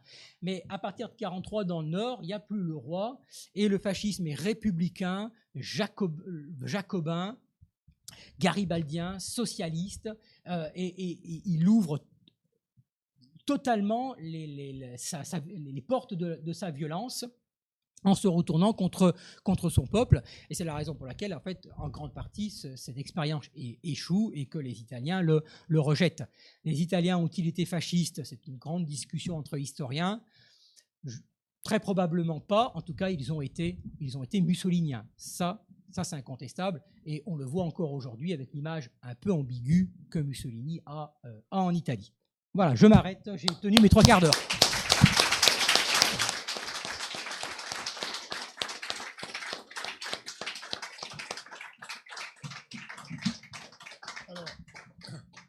Frédéric Lemoal, merci pour cette belle introduction à l'histoire du fascisme qui euh, peut vous suffire peut-être pour comprendre qu'on nous ment quand on nous présente le fascisme comme un, mouvement de droite euh, anti-révolutionnaire. Euh, mais j'insiste sur le fait que euh, vous devez lire ce livre, Histoire du fascisme, euh, qui développe euh, abondamment et en détail, mais de manière passionnante, l'histoire du fascisme depuis son origine jusqu'à sa fin, et qui se lit comme un roman, un roman historique véridique. Alors, nous allons commencer le débat. J'ai deux ou trois petites questions. déjà d'abord, évidemment, un débat, phonétique à engager avec Frédéric Lemoal, c'est que là, Je vois à quoi vous faites allusion. Euh, la, gauche antifasciste euh, prononce à l'italienne fascismo-fascisme. Et euh, quand on n'est pas de, gauche, on doit dire, à mon humble avis, fasciste. En français, on dit le tas, c'est pas il tasso. Léonard de Vinci, pas Léonard da Vinci. Rome et pas Romain, et ainsi de suite. Donc il n'y a aucune raison de dire fasciste. Donc vous êtes de gauche. Alors, vous avez, parlé, vous avez parlé de mes origines bretonnes. Je ne peux pas le nier avec, le, avec le nom que je porte. Mais euh, je, ma maman étant d'origine italienne, ah Euh, je prononce à l'italienne fascisme. Ah, d'accord. Vous avez, une excuse alors. bon, plus sérieusement. je vais introduire un, débat beaucoup plus sérieux et, important sur la question du totalitarisme. Alors, je vais vous surprendre parce que je crois que je suis le seul à défendre cette idée. Euh, mais je crois que le totalitarisme est un concept à la fois euh, inutile et trompeur. Alors, dans le, vous l'expliquez très bien dans votre livre Histoire du fascisme, Frédéric Lemal, euh, le, fascisme, le, terme de totalitarisme, adjectif totalitariste, a été utilisé d'abord par les ennemis du fascisme, puis par les, puis par les dirigeants fascistes eux-mêmes, du moins certains d'entre eux, notamment par le grand philosophe du fascisme qui était Giovanni Gentile, qui est, je crois, le, qui a servi de nègre à Mussolini pour l'article de l'encyclopédie italienne sur euh, la doctrine du fascisme. Oui, en grande partie. En grande partie, oui. En partie. Il a, été, relu et corrigé par Mussolini, mais en grande partie. Oui. Alors, ce terme a été un terme de, propagande contre et pour le fascisme. Et alors, euh, après la Seconde Guerre mondiale, le terme a été exploité de manière tendancieuse par Anna Arendt, euh, pour moi dans un, dans un, but de mystification, que j'explique dans un article que vous trouverez sur mon site lesquin.fr euh, sur notre site euh, netlib.fr à, propos du, socialisme national de Hitler et qui s'intitule Hitler était, socialiste. En effet, comme la propagande antifasciste et anti-hitlérienne posait en principe que le fascisme ou l'hitlérisme était de droite, si on avait dit qu'ils étaient socialistes, on n'aurait pas pu continuer à dire qu'ils étaient de droite. Donc on a utilisé le terme totalitarisme, pour dire oui, euh, a beaucoup de points communs entre Hitler et Staline, euh, entre euh, l'Allemagne hitlérienne et l'URSS, l'Union soviétique, et également, dans une certaine mesure, avec l'Italie de Mussolini. Mais en réalité, qu'est-ce que c'est que le totalitarisme? Bah, C'est le socialisme intégral. D'ailleurs, Frédéric Le Moll, vous en êtes arrivé à cette conclusion, vous avez dit, mais au fond, il était totalitaire, donc il était socialiste. Évidemment, mais c'est pas le, totalitarisme ne peut pas être défini autrement que comme le socialisme intégral. Et on avait déjà le mot socialiste, le mot collectiviste, le mot étatiste. Donc je soutiens moi que le terme totalitariste ou totalitaire, totalitarisme, n'ajoute rien sur le plan conceptuel à la philosophie politique et sert à la propagande justement euh, antifasciste, ou plutôt la propagande qui consiste à présenter le fascisme comme un mouvement de droite, à occulter sa nature socialiste. Alors, euh, ça peut être utilisé, euh, je, dis pas, je, ne nie pas, ça peut être utilisé euh, à, ce dessin. très franchement, je pense qu'aujourd'hui, dans l'historiographie actuelle, ce n'est pas le cas. puisque, voilà, même si on peut, même si on peut avoir du mal à admettre le, caractère de gauche du fascisme, et son lien avec, euh, avec, euh, le socialisme. Euh, voilà, on ne cherche pas à nier cette, dans l'historiographie cet, cet, aspect. Pardon, je, ne parlais pas de l'historiographie, je parlais de la propagande politique. Hein. Oui, oui d'accord, voilà, tout à fait. Mais voilà, mais ça, ça, ça, c'est incontestable. Voilà. Moi, en tant qu'historien, voilà, je me place plus de ce, de, de ce côté. voilà. Moi, je tiens au, terme totalitarisme parce qu'il il est quand même très pratique pour différencier euh, ces régimes euh, simple, des simples régimes autoritaires. Euh, ce sont des, il sert à désigner des, régimes, alors certes, qui, qui, ont disparu et qui ne réapparaîtront pas, parce qu'ils sont issus, comme je l'ai dit, d'un contexte historique. Mais il est quand même très pratique parce que il désigne une contrainte totale de l'État sur les individus, et cette et il est lié à un projet d'homme nouveau. Et si, si, tous ces régimes ont disparu et leur idéologie ont disparu, euh, ce projet de nouveau, il n'a pas disparu. Il reste la Corée du Nord quand même. Hein. Il reste la Corée du Nord, je suis, je suis d'accord. et, euh, et, donc ce projet d'homme nouveau, il existe toujours. C'est une tentation en fait qui a existé avant le XXe siècle et qui continue à, exister. Cette volonté de, tripatouiller, si vous me permettez l'expression, l'âme et le corps des, individus. Et euh, ça, ça cette œuvre euh, nécessite toujours une contrainte de, euh, de l'État. Donc ce concept de totalitarisme, il est quand même extrêmement, extrêmement utile pour décrire une réalité Ouais, euh, qui, qui s'appelle autrement le socialisme. Enfin, passons. Mais, oui, Euh, mais non, non, mais mais, voilà, c'est- sur le, non, mais sur le fond, sur le fond je, Voilà. je- je suis d'accord, puisque le, le- le socialisme a par définition la Oui, volonté de, de transformer l'individu. Euh, on le, est- le socialisme pur, c'est le totalitarisme. Non, mais d'accord. oui. Euh, et le collectivisme, ça veut dire aussi la même chose. L'étatisme aussi, d'ailleurs, d'une certaine manière. Donc, euh, franchement, bon. Bon, écoutez, je donne la parole à la salle. Qui veut intervenir? Pardon? Il faut faire passer le micro. Alors, qui veut passer Victoire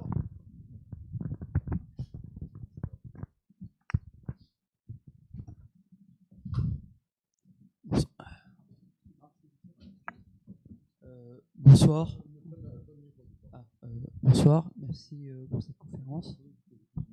J'aimerais, euh, j'aimerais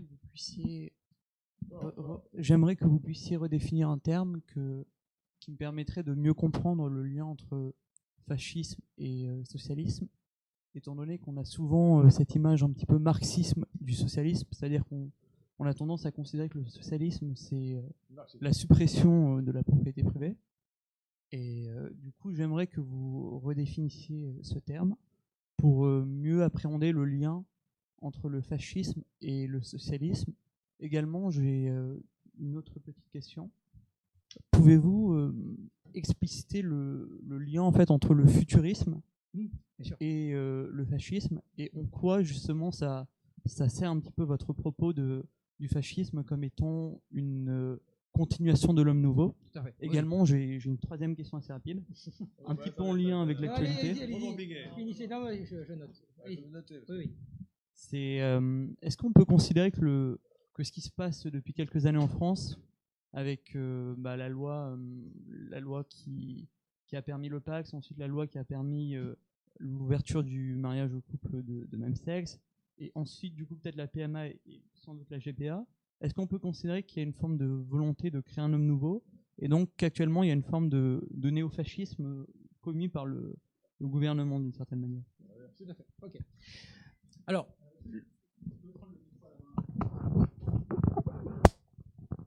Oui, c'est bon. euh, C'est bon?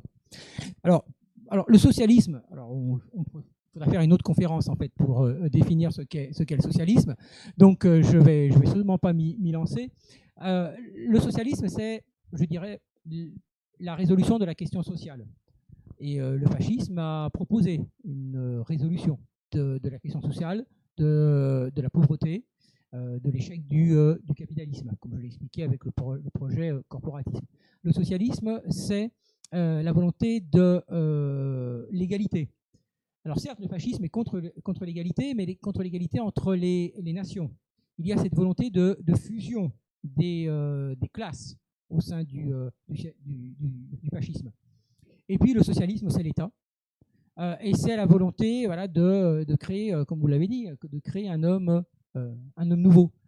Donc, c'est en cela qu'il se rattache au, fascisme, que le, fascisme pardon, se rattache au socialisme. Le, futurisme, oui, a influencé euh, le fascisme. Mussolini n'a jamais été futuriste, mais on retrouve des aspects du futurisme dans l'idée de la violence purificatrice, euh, du renversement de l'ancien monde, le culte du progrès, le culte de la machine, le culte de la vitesse. Euh, ça, c'est très présent dans le fascisme. Mais il y a une différence, et c'est la différence sur la politique morale, sur les mœurs. Le futurisme est euh, très libertaire.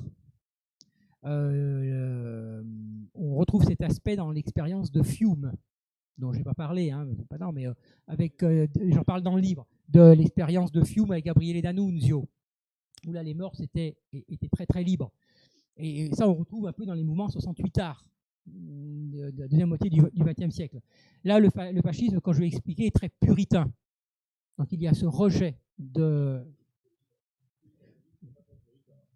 Alors, là aussi, ça, fait toujours partie des contradictions. Oui, mais ça fait toujours partie des contradictions. C'est-à-dire qu'il était, il était effectivement pas puritain dans sa vie privée, c'est le moins qu'on puisse dire. Je ne vais pas rentrer dans le détail. Euh, il, disait aussi les, Italiens m'intéressent de la ceinture à la tête. Euh, mais il y a quand même cette politique très répressive sur les déviances. Bref, voilà. Et donc il y a euh, voilà, cette politique très répressive sur toutes les déviances, les déviances morales. Donc ça, ça n'a aucun lien avec le futurisme. Et puis alors aujourd'hui, alors je, récuse totalement l'idée de, de néofascisme, de crypto-fascisme. Le fascisme est mort, euh, euh, a disparu. Il faut trouver, euh, il y a d'autres mouvements aujourd'hui, il faut trouver d'autres termes. alors, il y a le populisme, mais là aussi, le, populisme n'est pas, révolutionnaire. Enfin, les mouvements populistes ne cherchent pas à créer un homme nouveau, ne sont pas révolutionnaires. Ils cherchent au contraire à protéger. Ils sont même très attachés, ils ont même des côtés très euh, libéraux euh, économiquement pour certains, d'autres non. Mais c'est assez, complexe. Donc, euh, je récuse toutes ces expressions de, voilà, de néofascisme, voilà, ils reviennent, etc. Tout ça, non. Par contre, oui, il y a toujours cette tentation de, de l'homme nouveau, d'arriver à, une nouvelle nature humaine, que euh, voilà, euh, au gré des modes, on peut transformer l'âme et le corps et le corps humain. Donc nous avons aujourd'hui, c'est vrai, oui, les théories du genre, le transhumanisme, euh, l'ouverture généralisée des frontières, les hommes hors sol. Oui, effectivement, oui, il y a, il y a ces volontés, avec toujours cette idée que l'on a effectivement dans tous les totalitarismes, et ce qui les rattache au socialisme, c'est les notions d'égalité. On veut toujours arriver à une forme d'égalité. Chaque époque a eu son combat pour l'égalité, nous en connaissons un aujourd'hui, et cette égalité, eh bien, elle entraîne forcément une contrainte sur les esprits, sur les jeunes esprits, et une contrainte exercée par l'État et la puissance et la puissance publique.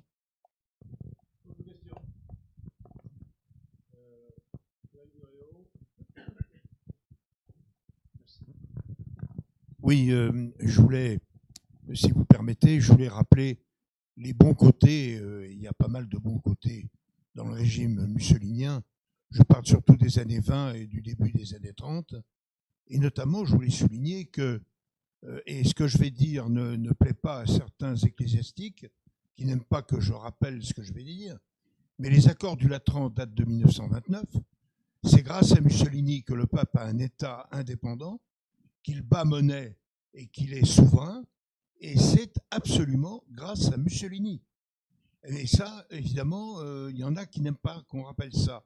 Et puis alors, deuxième chose que je voulais dire, c'est que sur le plan économique, euh, le, Mussolini coïncide avec euh, la dépression de 1929 et bon, qu'on connaît, et en fait, il engage une politique de grands travaux, comme a fait Roosevelt aux États-Unis, comme a fait Hitler avec les autoroutes notamment. Et, ça, c'est à l'actif de ce mouvement. Moi, je trouve qu'il y a quand même beaucoup de points positifs. Alors, euh, l'historien ne, raisonne pas en, termes euh, positifs ou, négatifs, parce qu'on arrive facilement dans le jugement de, valeur.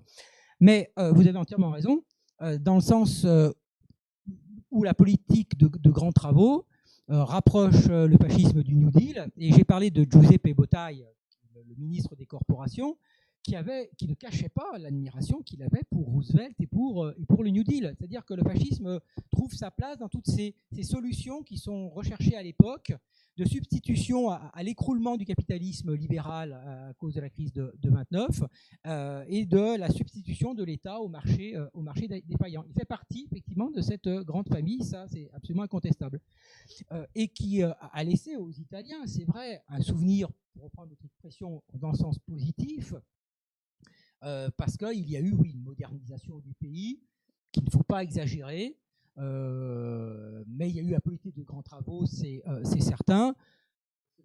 Là, c'est très célèbre, l'assèchement des, euh, des, marais, des marais pontins. Ça, c'est une bonification des, des terres. C'est absolument incontestable.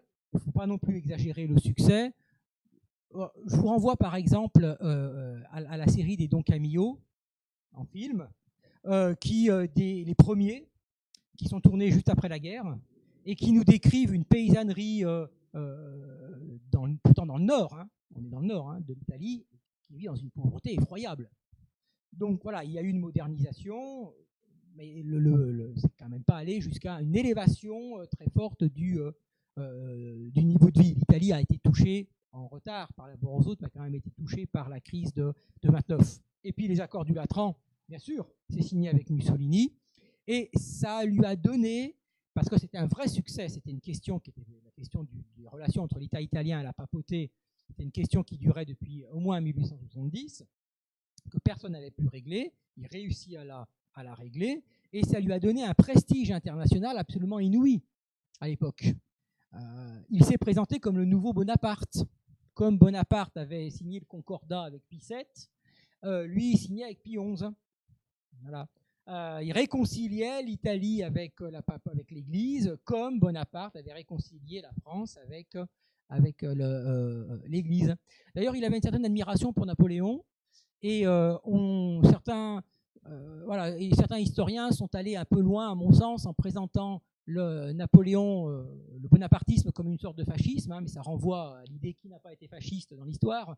Alors que, bon, évidemment, ça n'a absolument rien à voir, euh, parce que le bonapartisme est une conservation, même si évidemment c'est le fils de la Révolution, hein, une, on veut conserver les acquis de la Révolution. Euh, mais remarquons quand même que le bonapartisme est une avancée dans l'emprise de l'État, de la place de l'État dans la société.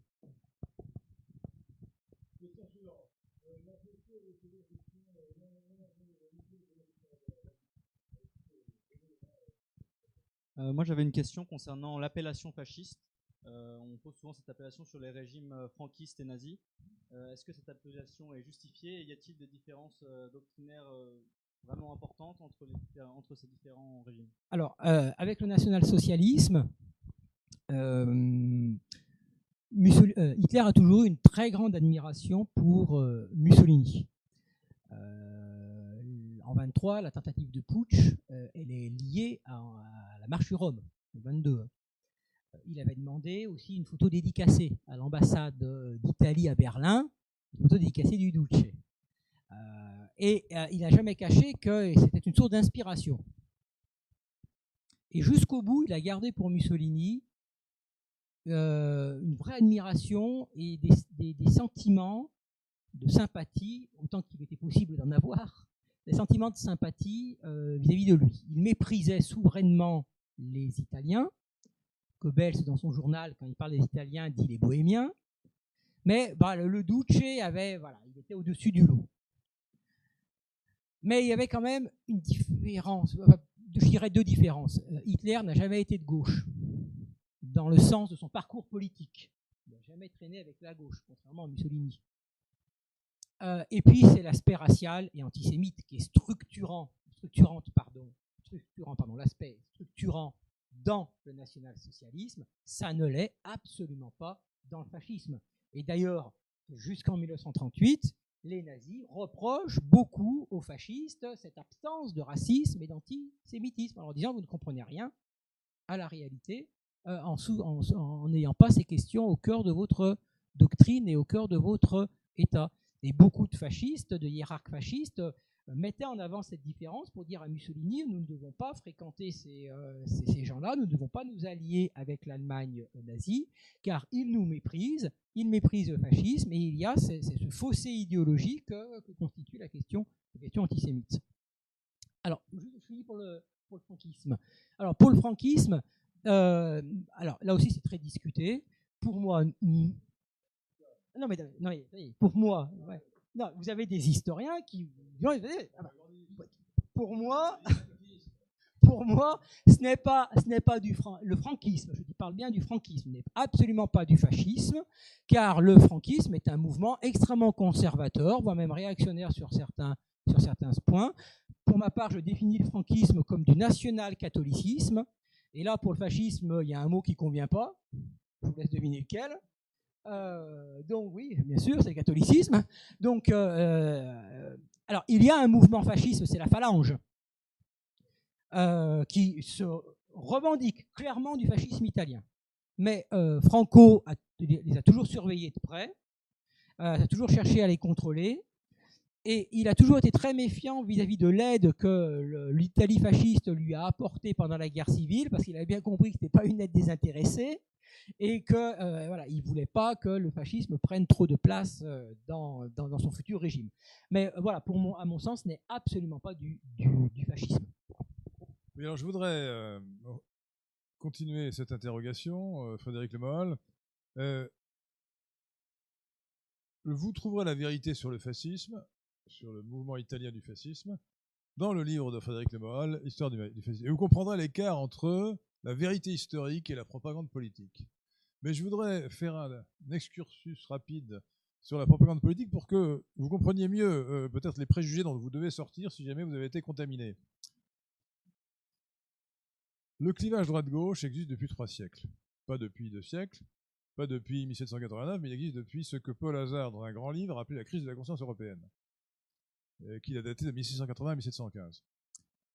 Euh, et pour autant, il est arrivé justement entre les deux guerres mondiales que ce clivage droite-gauche soit dépassé dans le combat politique, au moins dans certains pays, par l'opposition entre un front anticommuniste et un front antifasciste.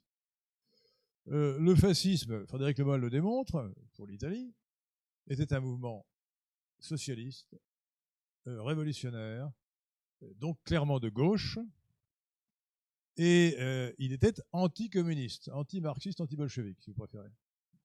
Et donc, la gauche a éclaté entre communistes et fascistes, et les communistes sont alliés avec tous les antifascistes, et les fascistes sont alliés avec tous, les anticommunistes. Et, c'est ainsi, que José Antonio Primo de Rivera, euh, qui était fasciste en Espagne, s'est allié à Franco, qui était un dictateur partisan d'un régime autoritaire et pas du tout d'un régime socialiste, collectiviste ou, ou tota- totalitaire, si vous voulez. Bon. Euh, et la propagande continue aujourd'hui, puisque la réduction ad Hitlerum, la religion de la Shoah, le, fait que la propagande est toujours ramenée la- aux images de la Seconde Guerre mondiale, fait que l'on peut aujourd'hui euh, opposer le camp du bien des progressistes au camp du mal des nationalistes ou des populistes en les assimilant au fascisme d'avant-guerre. Euh, alors, pour en revenir donc à les thématiques de- d'aujourd'hui, euh, est-ce qu'on peut dire, comme a tendance à le faire Frédéric Lemoal, que le, le- socialisme national de Hitler, c'est autre chose que ce n'est pas un fascisme? Moi, je crois que si. Alors d'abord, je vous signale que je ne suis pas, je ne suis pas germanophone, mais j'ai vérifié auprès de germanophone, l'ordre des mots n'est pas le même en allemand euh, et en français. Donc en fait, euh, on traduit national-socialiste, alors qu'on va traduire socialiste national. Première remarque qui est dans l'article que j'ai fait, euh, Hitler était socialiste. D'autre part, d'autre part, la- la- l'abréviation nazie est une abréviation de propagande utilisée par les ennemis de Hitler pour dissimuler euh, le, nom de, so- de socialiste national. Et d'ailleurs, normalement, si on- en allemand, on aurait dû prendre na, la, première syllabe du mot national, national, et, euh, et so, ça aurait fait nasso. Euh, et on a pris la deuxième syllabe pour brouiller le, le- le- le sens de socialiste national. Je vous rappelle que le, parti de Hitler s'appelait NSDAP, ce qui en français veut dire Arbeiter, c'est ouvrier ou travailleur, le parti socialiste national des ouvriers allemands. Je répète, le parti euh, socialiste national de- des ouvriers allemands. Alors quand Frédéric Lemal vous dit Hitler n'a jamais été de gauche, mais vous plaisantez, il a toujours été de gauche. Il a absolument toujours été de gauche. Évidemment, il n'a pas appartenu à un parti marxiste, mais pour autant, il a appartenu dès le début à un parti qui s'appelait le Parti socialiste national des ouvriers allemands. Euh, euh, et d'ailleurs, euh, quand on étudie bien euh, la question, euh, j'espère que ce sera votre prochain livre peut-être, du socialiste national hitlérien, on voit très bien les points communs. Moi, je me suis un peu penché sur ce, régime et, et- j'ai lu votre livre, mais c'est frappant, si vous voulez. Alors, il y a des différences qui tiennent à l'idiosyncrasie des deux pays. L'Italie n'est pas l'Allemagne, l'Allemagne n'est pas l'Italie, évidemment. Ou des personnes, euh, Hitler et Mussolini, ne sont pas pareils. Hitler aurait viré le roi, le roi Umberto, euh, comment il s'appelait? Victor Emmanuel, pardon, euh, Victor Emmanuel tout de suite. Euh, euh, en fait, euh, vous parliez de totalitarisme euh, euh, de bas rendement ou de bas de, basse, de basse intensité, ce qui entre parenthèses une est une contradiction in adjecto, parce qu'un totalisme est forcément, forcément, euh, s'il est totalitaire, il ne peut pas être de basse intensité. Bon, passons. Mais euh, ah oui, ah oui. Euh, euh, et donc, euh, mais alors, en tout cas, il y a donc de grandes différences entre les deux personnages. Euh, euh, il y a des différences aussi pour l'antisémitisme, le racisme anti-juif, dev- devrais-je dire, mais qui, est dû d'ailleurs à une raison très simple, c'est qu'il y avait dix fois moins de juifs en, Italie qu'en Allemagne. C'est une raison très simple, dix fois moins de juifs. Les, juifs, en 1933, jouaient un grand rôle dans la, politique, dans la société allemande, alors qu'ils jouaient un rôle très marginal, parce qu'ils n'étaient que il était quoi, il était quoi, 20, 30 000 en Italie, ils, étaient très peu nombreux. Bon. Euh, donc, euh, les différences sont considérables, mais le fait, euh, disons, euh, l'origine elle-même, l'inspiration, peut-être que, évidemment, Hitler est allé plus loin dans la logique, mais qui, est la même, en fait, fondamentalement la même. Donc je crois qu'on peut parler du fascisme comme un, italien comme un archétype et, et d'un fascisme en général. Et on peut dire, oui, Hitler était fasciste au, au sens large. Et on peut élargir la notion de fascisme. Alors attention, je, n'ai pas dit que le national-socialisme n'était pas un fascisme. Si. Non, non, non, non, non, non, non, non. J'ai dit deux choses. J'ai dit les différences de parcours qui me paraissent importantes. Je bien sûr, vous avez raison sur euh, le, le NSDAP, l'adhésion, etc. Mais il, euh, il n'a pas du tout le même parcours idéologique de Mussolini. Il y a, à mon sens, vraiment une différence qui est là capitale. Euh, donc, bien sûr, le national-socialisme est un fascisme, mais euh, c'est pas issu de la même culture, et je pense que là, ça joue. La différence d'héritage culturel entre l'Allemagne, ce qu'a été l'Allemagne et l'Italie, ça joue énormément sur l'idéologie des deux mouvements. Et, euh, et c'est la, question euh, raciale et, antisémite qui est une différence capitale. Je ne pense pas que ce soit par rapport à la communauté des, euh, euh, des deux pays, c'est sur la notion de, de, de peuple. Et Mussolini se trouvait dans une contradiction euh, totale parce qu'il exaltait d'un côté Rome et l'Empire romain. D'ailleurs, il aimait bien rappeler qu'à l'époque d'Auguste et de Tite-Live, euh, les Allemands vivaient dans des, dans des bois avec euh, des, des peaux de bêtes sur, euh, sur la tête. Donc, euh, il exaltait d'un côté l'Empire romain, mais l'Empire romain, c'est quoi? C'est quand même l'assimilation. C'était quand même un modèle d'assimilation de populations euh, étrangères. Voilà. Euh, Et donc là, il y a un 38, il s'est retrouvé devant une contradiction euh, totale. Et donc la notion de peuple euh, en Italie n'a pas de caractère racial. Et dans les années 30, avant le tournant de 38, c'est très très souvent mis en avant dans, le texte de 32, dans l'encyclopédie du fascisme. C'est vraiment mis, mis en avant. Ensuite- voilà, que le peuple italien n'est pas une race. Ensuite, sur la notion de basse intensité, là, euh, là je ne suis pas, du tout- d'accord avec vous, parce que alors, dans ce cas, pour vous, l'URSS de Brejnev n'est plus totalitaire. Mais à mon, sens, ce n'est pas vrai. Elle, est, totalitaire parce qu'elle ne, renonce pas au projet de l'homme soviétique. Si- on définit le totalitarisme comme le socialisme intégral, on peut considérer qu'il il s'est réalisé euh, presque parfaitement avec Staline, avec Lénine et Staline d'ailleurs, dès, le début, dès le début, dès Lénine, et- dès Lénine, Trotsky, Staline, bon, et, et qu'il a trouvé son accomplissement euh, euh, bien dans le, génocide euh, ukrainien, le, le et l'extermination de 20 ou 30 millions de Slaves. Bon, ça c'est vraiment, c'est à l'état pur. Mais de, de ce point de vue-là, si c'est le socialisme pur, ou le collectivisme pur, même Hitler n'est pas euh, vraiment totalitaire, parce que Hitler n'a pas supprimé la propriété privée. Vous voyez Euh, Pas plus que. euh, voilà. Donc le, vrai totalitarisme, si on doit le définir comme un pur socialisme, bah, c'est. et encore, est-ce que ça n'est pas uniquement Pol Pot? Pol, Pot, c'est encore mieux. Pol Pot, c'est vraiment alors là l'idéal absolu. D'ailleurs, il avait appris le. Euh, il avait appris la, pensée rousseauiste, non pas auprès de Frédéric Lemoyle, euh, mais de ses prédécesseurs euh, à l'université française. Et Pol Pot, ça c'est pur, vraiment. Mais vous voyez, la pureté, c'est toujours, c'est limite, c'est asymptotique en quelque sorte. Alors encore deux, deux questions et puis ensuite nous passerons à la séance de dé- dédicaces. Je ne saurais trop vous in- insister parce que non seulement c'est passionnant, mais ça vous permettra d'avoir des armes idéologiques. Ça vous permettra ensuite, vous le direz, vous verrez, ça se lit très facilement et avec passion. Et ça vous donnera des armes idéologiques ensuite quand vous discuterez avec des crétins qui vous diront, euh, ou des crétins simplement des, incultes, qui vous diront, mais bien sûr, le fascisme, le, fascisme est de, droite ou d'extrême droite, vous leur dites, écoutez, mon vieux, hein, Frédéric Lemoal, hein, bon, c'est toi. Hein. Est-ce que tu as lu Frédéric Lemoal? Non, bah alors, alors tais-toi. Hein. Euh, Encore deux questions et puis les dédicaces.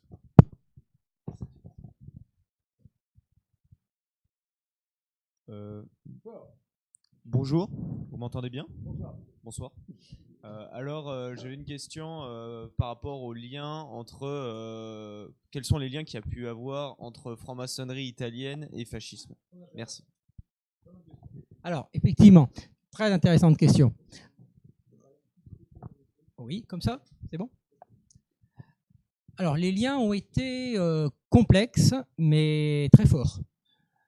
Euh, alors, Mussolini, si je prends le cas de Mussolini, euh, Mussolini n'aime pas la franc-maçonnerie. Euh, il n'a jamais été franc-maçon, à ma connaissance. Et il est à l'origine des lois qui ont interdit la, voilà, la franc très, rapidement. Mais, mais beaucoup de hiérarques, c'est-à-dire des grands du régime, sont francs-maçons. Alors en effet, Farinacci, qui, incarne Roberto Farinacci, qui incarne vraiment l'aile la plus euh, dure. Euh, il y a Giuseppe Bottai, qui a été également. Euh, Dino Grandi, ministre des Affaires étrangères, bon, qui un modéré, si j'ose dire, mais enfin, quand même. donc il y, a, il y a des liens. Ils, ont été, ils ont été maçons. Mais rapidement, alors pourquoi? Parce que c'est leur, bah, simplement c'est leur parcours de gauche, c'est leur parcours révolutionnaire qui les a fait entrer dans la franc-maçonnerie, qui est très puissante en Italie, dans l'Italie euh, libérale, même le roi Victor Emmanuel III. Alors, je ne dis pas qu'il est maçon, mais enfin, euh, il a une certaine proximité avec euh, avec la franc-maçonnerie. Tout ça s'explique aussi par le caractère anticlérical du, de, la monarchie, de la monarchie italienne. Ce qui nous renvoie à la question romaine, peu importe. mais voilà, alors, très rapidement, l'appartenance à la franc-maçonnerie et au fascisme devient impossible. Tout simplement parce que la franc-maçonnerie, elle est liée justement au régime libéral, à l'ancienne, à l'ancienne Italie, et que c'est un corps dans le corps, un État dans l'État, que le totalitarisme ne peut pas accepter. Bien sûr, bien sûr, c'est dans, tous les systèmes euh, euh, totalitaires. Tout corps tout corps incontrôlable ne peut pas être euh, euh, accepté. Donc euh, c'est la franc-maçonnerie, c'est la mafia qui a été combattue également en, Sicile. Alors, je, vais faire, avant la dernière question, une, petite remarque, disons, politique. pour, vous savez qu'à la, la, droite dure ou à l'extrême droite, il y a beaucoup de gens qui sont persuadés que tout se ramène à un complot judéo-maçonnique alors, euh, les choses sont un peu plus complexes. Parce que quand on lit euh, l'histoire du fascisme, on comprend ce qui s'est passé. Ben, en fait, la franc-maçonnerie joue un grand rôle, un rôle considérable, comme vient de le dire Frédéric Le Moral, Le Moral et qu'il démontre dans son livre, dans la naissance du fascisme. Un grand nombre des hiérarques sont francs-maçons. En 1924, pour la raison que vous avez dit, euh, que vous avez dite, le, régime se retourne contre la franc-maçonnerie. Mais euh, on ne sait pas s'il n'a pas continué à rester franc-maçon malgré les interdictions, alors que c'était peut-être pas le numéro 2 dans l'organisation, mais c'était le plus important, le plus, le plus influent, le plus prestigieux. C'était le, le Ras de Crémone, c'est ça? Le Ras, c'est parce qu'ils avaient emprunté le nom des, chefs éthiopiens. Euh, c'était un Farinacci, euh, il restait toujours fidèle à, à, Mussolini, alors qu'il était pur et dur du fascisme. et il était franc-maçon. Euh, donc, donc la franc-maçonnerie a joué un grand rôle. Et les juifs aussi, dans, ils étaient beaucoup moins influents évidemment euh, dans l'Italie qu'en Allemagne, euh, mais c'est l'inverse. Alors qu'en Allemagne, évidemment, ils se sont opposés au mouvement hitlérien pour la raison qu'on devine. en Italie, pas du tout. Les, les, juifs ont été souvent favorables, et notamment la maîtresse, l'égérie politique de, de, Mussolini, qui a joué un grand rôle, on peut le dire, dans la, dans la naissance des du fascisme, qui est resté sa maîtresse jusqu'en 1932. Euh, alors que le fascisme a été fondé en, enfin le fascisme a été fondé en 1919 euh, et euh, a pris le pouvoir en, 1922.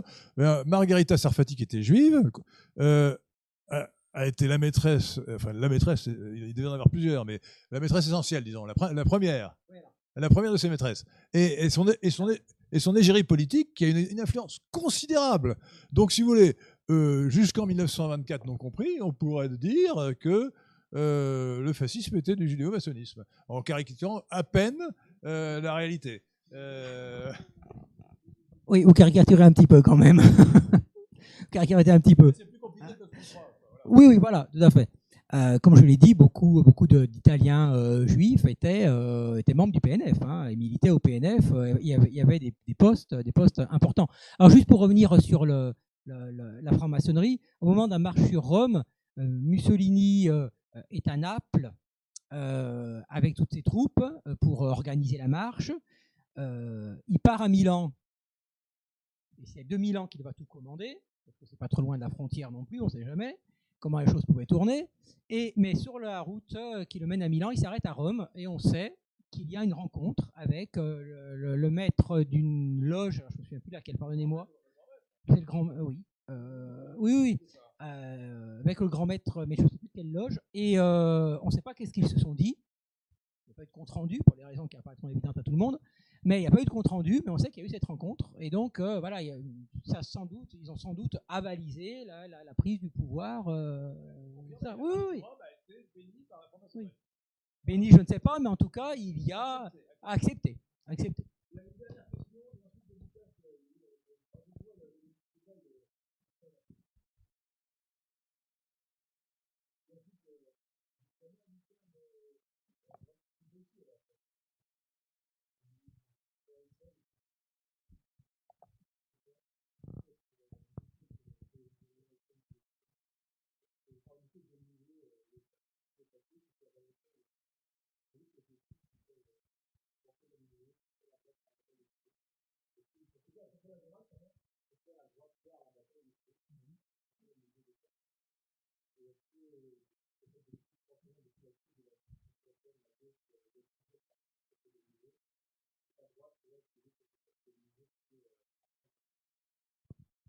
Euh, alors, je ne connais pas le livre dont, vous parlez, je ne l'ai pas lu. Euh, alors, pour moi, ça me paraît totalement contradictoire, parce que euh, être, être de droite, c'est croire en la nature humaine, et croire à la nature inaliénable de, la nature humaine, et c'est vouloir la conserver et la protéger contre toutes les expériences diverses et variées qu'on veut faire dessus. Donc, si la droite récupère le concept d'homme nouveau, au sens où nous l'entendons là dans notre discussion, hein, de transformer l'esprit, l'âme, le comportement, voire le corps. Euh, si quelqu'un de droite adopte ce, concept et ce combat, alors il n'est plus de droite. Je suis évidemment d'accord avec ce que dit Frédéric Lemal. Alors il faut distinguer, qu'est-ce qu'on entend par homme nouveau? Euh, L'homme nouveau a un sens spirituel dans la religion chrétienne, puisque euh, Saint Paul, l'apôtre Saint Paul, nous appelle à devenir un homme nouveau par, par le Christ. Bon. Alors, dans ce sens, évidemment, euh, le, pieux chrétien que je suis aimerait bien devenir un homme nouveau. Bon, peut-être qu'il est devenu par, le baptême, d'ailleurs, enfin, passant. Déjà. Mais là, il s'agit d'autre chose. Il s'agit du projet révolutionnaire de transformer la nature humaine. Alors, ça, c'est typiquement euh, l'idée de la gauche. Qu'est-ce que c'est que la gauche? On ne le répétera jamais assez. C'est l'expression idéologique de l'utopie égalitaire. Il faut bien comprendre aussi, je le dis au passage, c'est essentiel, que la gauche a deux pôles antagonistes, le collectivisme et le cosmopolitisme. Euh, ce qui explique que les collectivistes totalitaires, si vous voulez, euh, comme Staline ou Rousseau, ou euh, Mussolini et Hitler sont anti-cosmopolites. Et que les cosmopolites, comme Emmanuel Macron ou Georges Soros, sont anti-collectivistes. Euh, donc, euh, mais dans les deux cas, qu'on soit collectiviste ou cosmopolite, on veut transformer euh, l'homme, détruire la nature humaine. Aujourd'hui, l'idéologie dominante, c'est le cosmopolitisme. L'idéologie cosmopolitique, pour employer un, adjectif qu'on a créé en français pour traduire un mot allemand, lorsqu'on a traduit en 1784 le livre de, le très mauvais livre d'ailleurs, entre parenthèses, d'Emmanuel Kant, qui s'appelle Idée, Idée d'une histoire universelle au point de vue cosmopolitique je ne sais pas si vous l'avez lu, mais c'est pas inintéressant, c'est affligeant. Hein.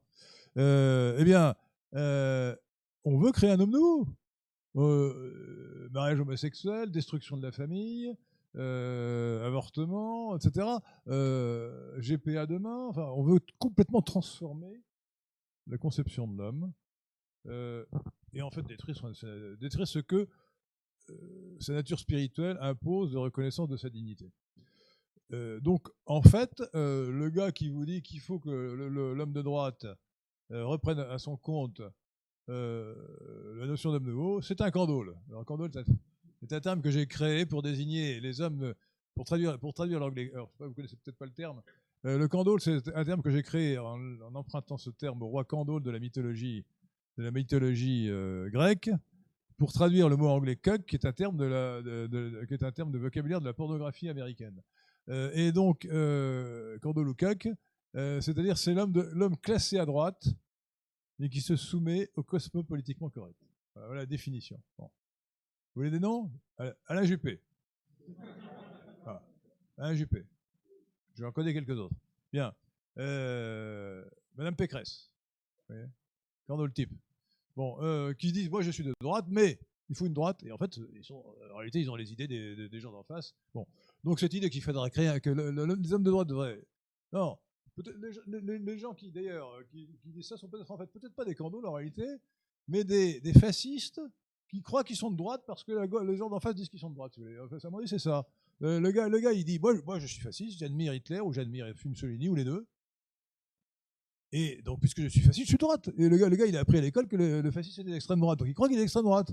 Alors, il lira, il lira l'histoire du fasciste de Frédéric Le Moral, il comprendra son erreur, il comprendra qu'il est de gauche en réalité. Euh, voilà. Alors maintenant, euh, je vous propose d'applaudir fortement Frédéric Le Moral.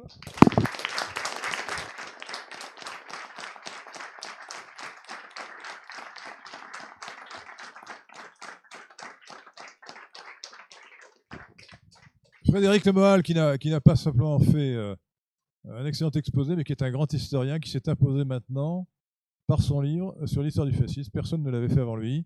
Et euh, donc je vous invite vraiment maintenant à venir. Vous pouvez vous lever, euh, la, la séance est finie, sauf pour les dédicaces, pour venir ici vous faire euh, dédicacer un livre. Alors, euh, la gentille.